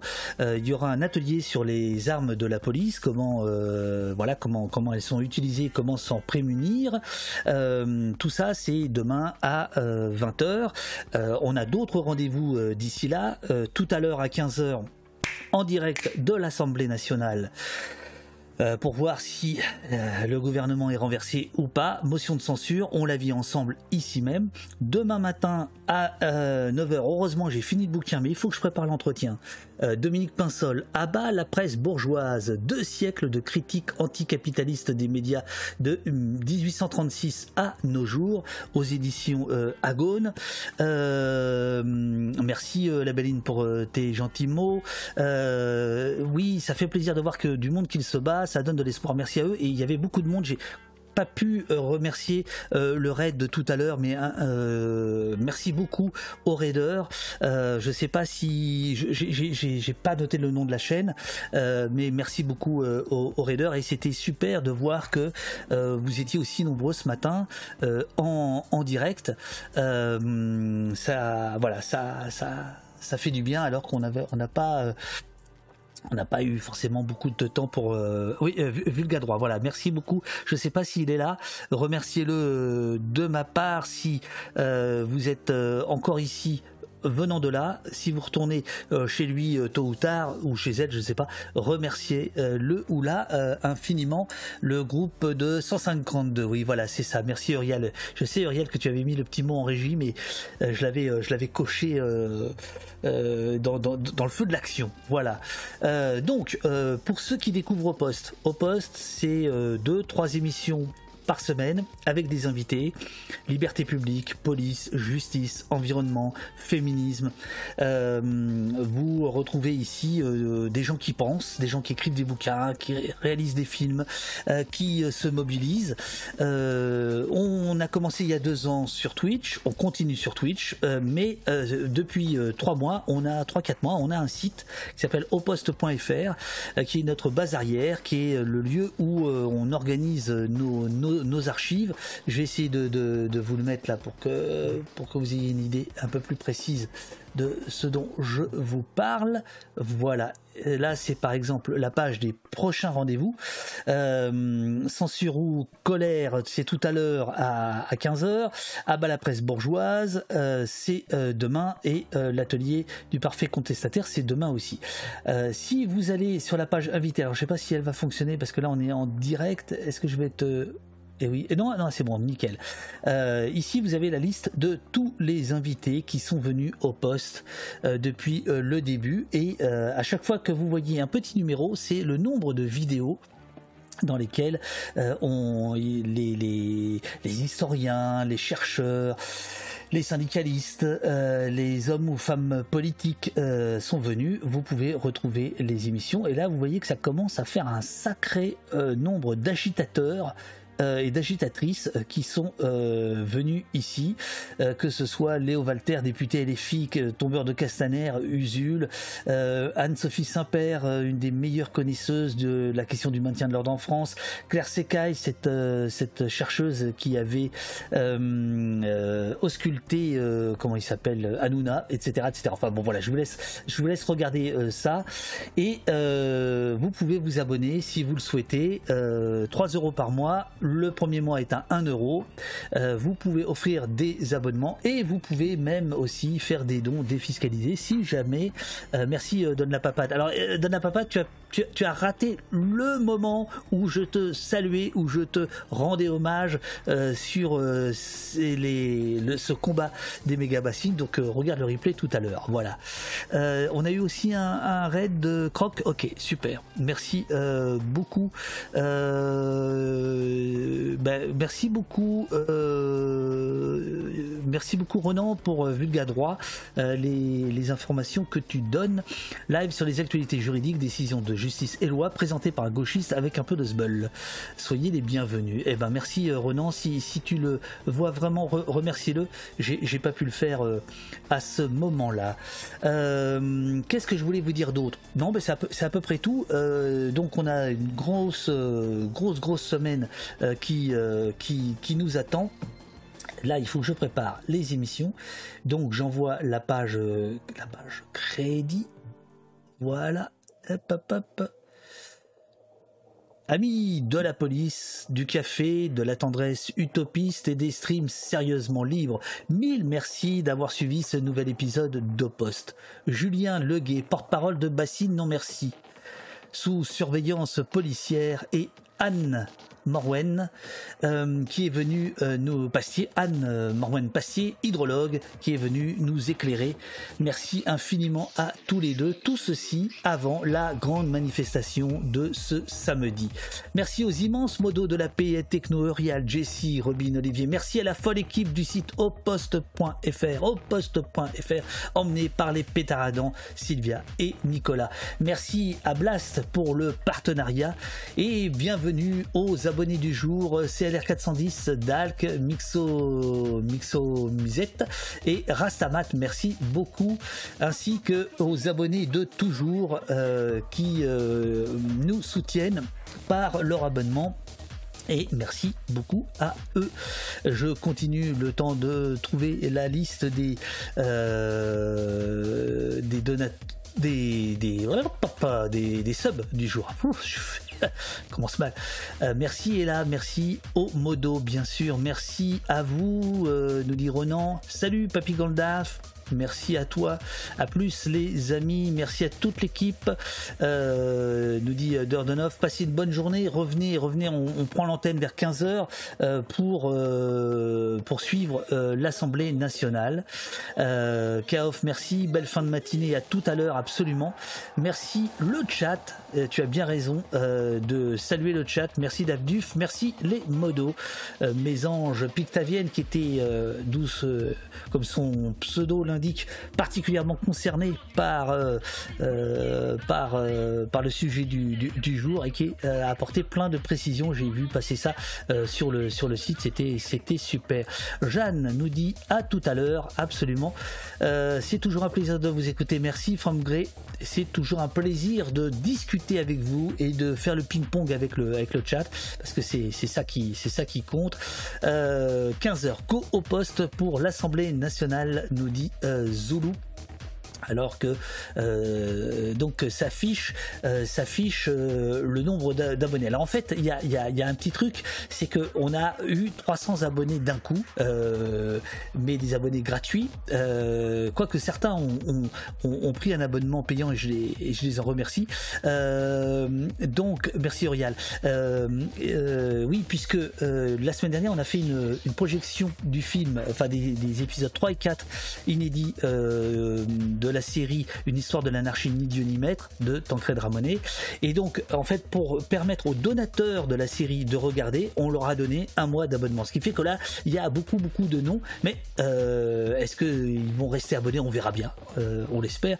Euh, donc c'est pour ça que la liste est, la liste est longue, mais ça fait, ça fait du bien. Peut-être qu'on va accélérer le, le truc parce que c'est long, mais c'est chouette. C'est noté pour 15 heures. Merci, Euh, merci à toi, à toute la belline. Et euh, je vais euh, lancer le petit, le petit raid des, familles. Donc voilà, si vous avez les moyens, si vous considérez que au poste bah, sert à quelque chose, vous sert, eh bien n'hésitez pas à vous abonner. Euh, Jeanne de Brigue, on m'a offert un abonnement. Je remercie le donateur étant donné que j'ai rencontré un problème technique. Merci beaucoup. J'espère Jeanne que c'est euh, résolu. Euh, merci beaucoup. Glodioman, c'est quoi ce générique à rallonge on diffuse à Marvel? Non, mon cher Glodioman, ce sont les abonnés, je, viens de l'expliquer. Euh, mais tout d'un coup, il y a 300 abonnés de plus. Alors c'est vrai que ça fait, ça fait les, donc les, donateurs de- des films de, de, de Tancred Ramonet. Euh, Yes, c'était super cet abonnement gratuit et surtout les deux documentaires offerts. Merci euh, la Béline. Euh, c'est li- c'est l'idée quoi, voilà. C'est l'idée, c'est d'essayer de développer ce, genre de, choses. Faut passer en huit colonnes. Euh, on va je, vais, je vais en parler à, à monsieur, à monsieur, à monsieur Robin. Voilà. Merci à vous tous. Bah, euh, je suis bête, je suis pas obligé d'attendre puisque j'ai euh, euh, la liste dans la Super Claudio app. La Tcheka nous dit la phrase de Julien isolé pour la promo était au poste, on parle du fond. Absolument. Euh, merci aux abonnés du jour. Oh, bah, c'est- non, non, ça va se, ça va s'inscrire à l'instant. Euh, les subs de la session, il y a Vest, il y a Zekruk, il y a le Kangourou, euh, il y a CLR 410, il y a l'Aristide, il y a le Célus Bull, il y a Don Cervantes. Voilà, je crois que j'ai tout dit. Voilà, merci beaucoup et bienvenue aux citoyens followers du jour. Un grand bravo à Axel Rouge pour ton abonnement au poste à l'instant. Oh, pardon. Euh, j'envoie, le raid. Je vous dis à 15h en direct depuis l'Assemblée. Peut-être qu'après on ira dans les rues, je sais pas, on verra. Je sais pas, je sais pas. Merci beaucoup à vous toutes et à vous tous, c'était un plaisir. Euh, J'envoie le raid et on se retrouve tout à l'heure. Suivez la chaîne, abonnez-vous. Vous avez aussi euh, Lilo si jamais vous, euh, utilisez le, moteur de recherche Lilo. Sachez que vous pouvez attribuer vos gouttes, c'est-à-dire vos recherches, au poste.fr. C'est-à-dire que plus vous faites de recherches, plus vous accumulez des gouttes et ces gouttes, vous pouvez les transformer en dons à des ONG, à des associations et à des titres de presse indépendante euh, et notamment au poste. N'hésitez pas à vous en servir. Et là, une revue de presse.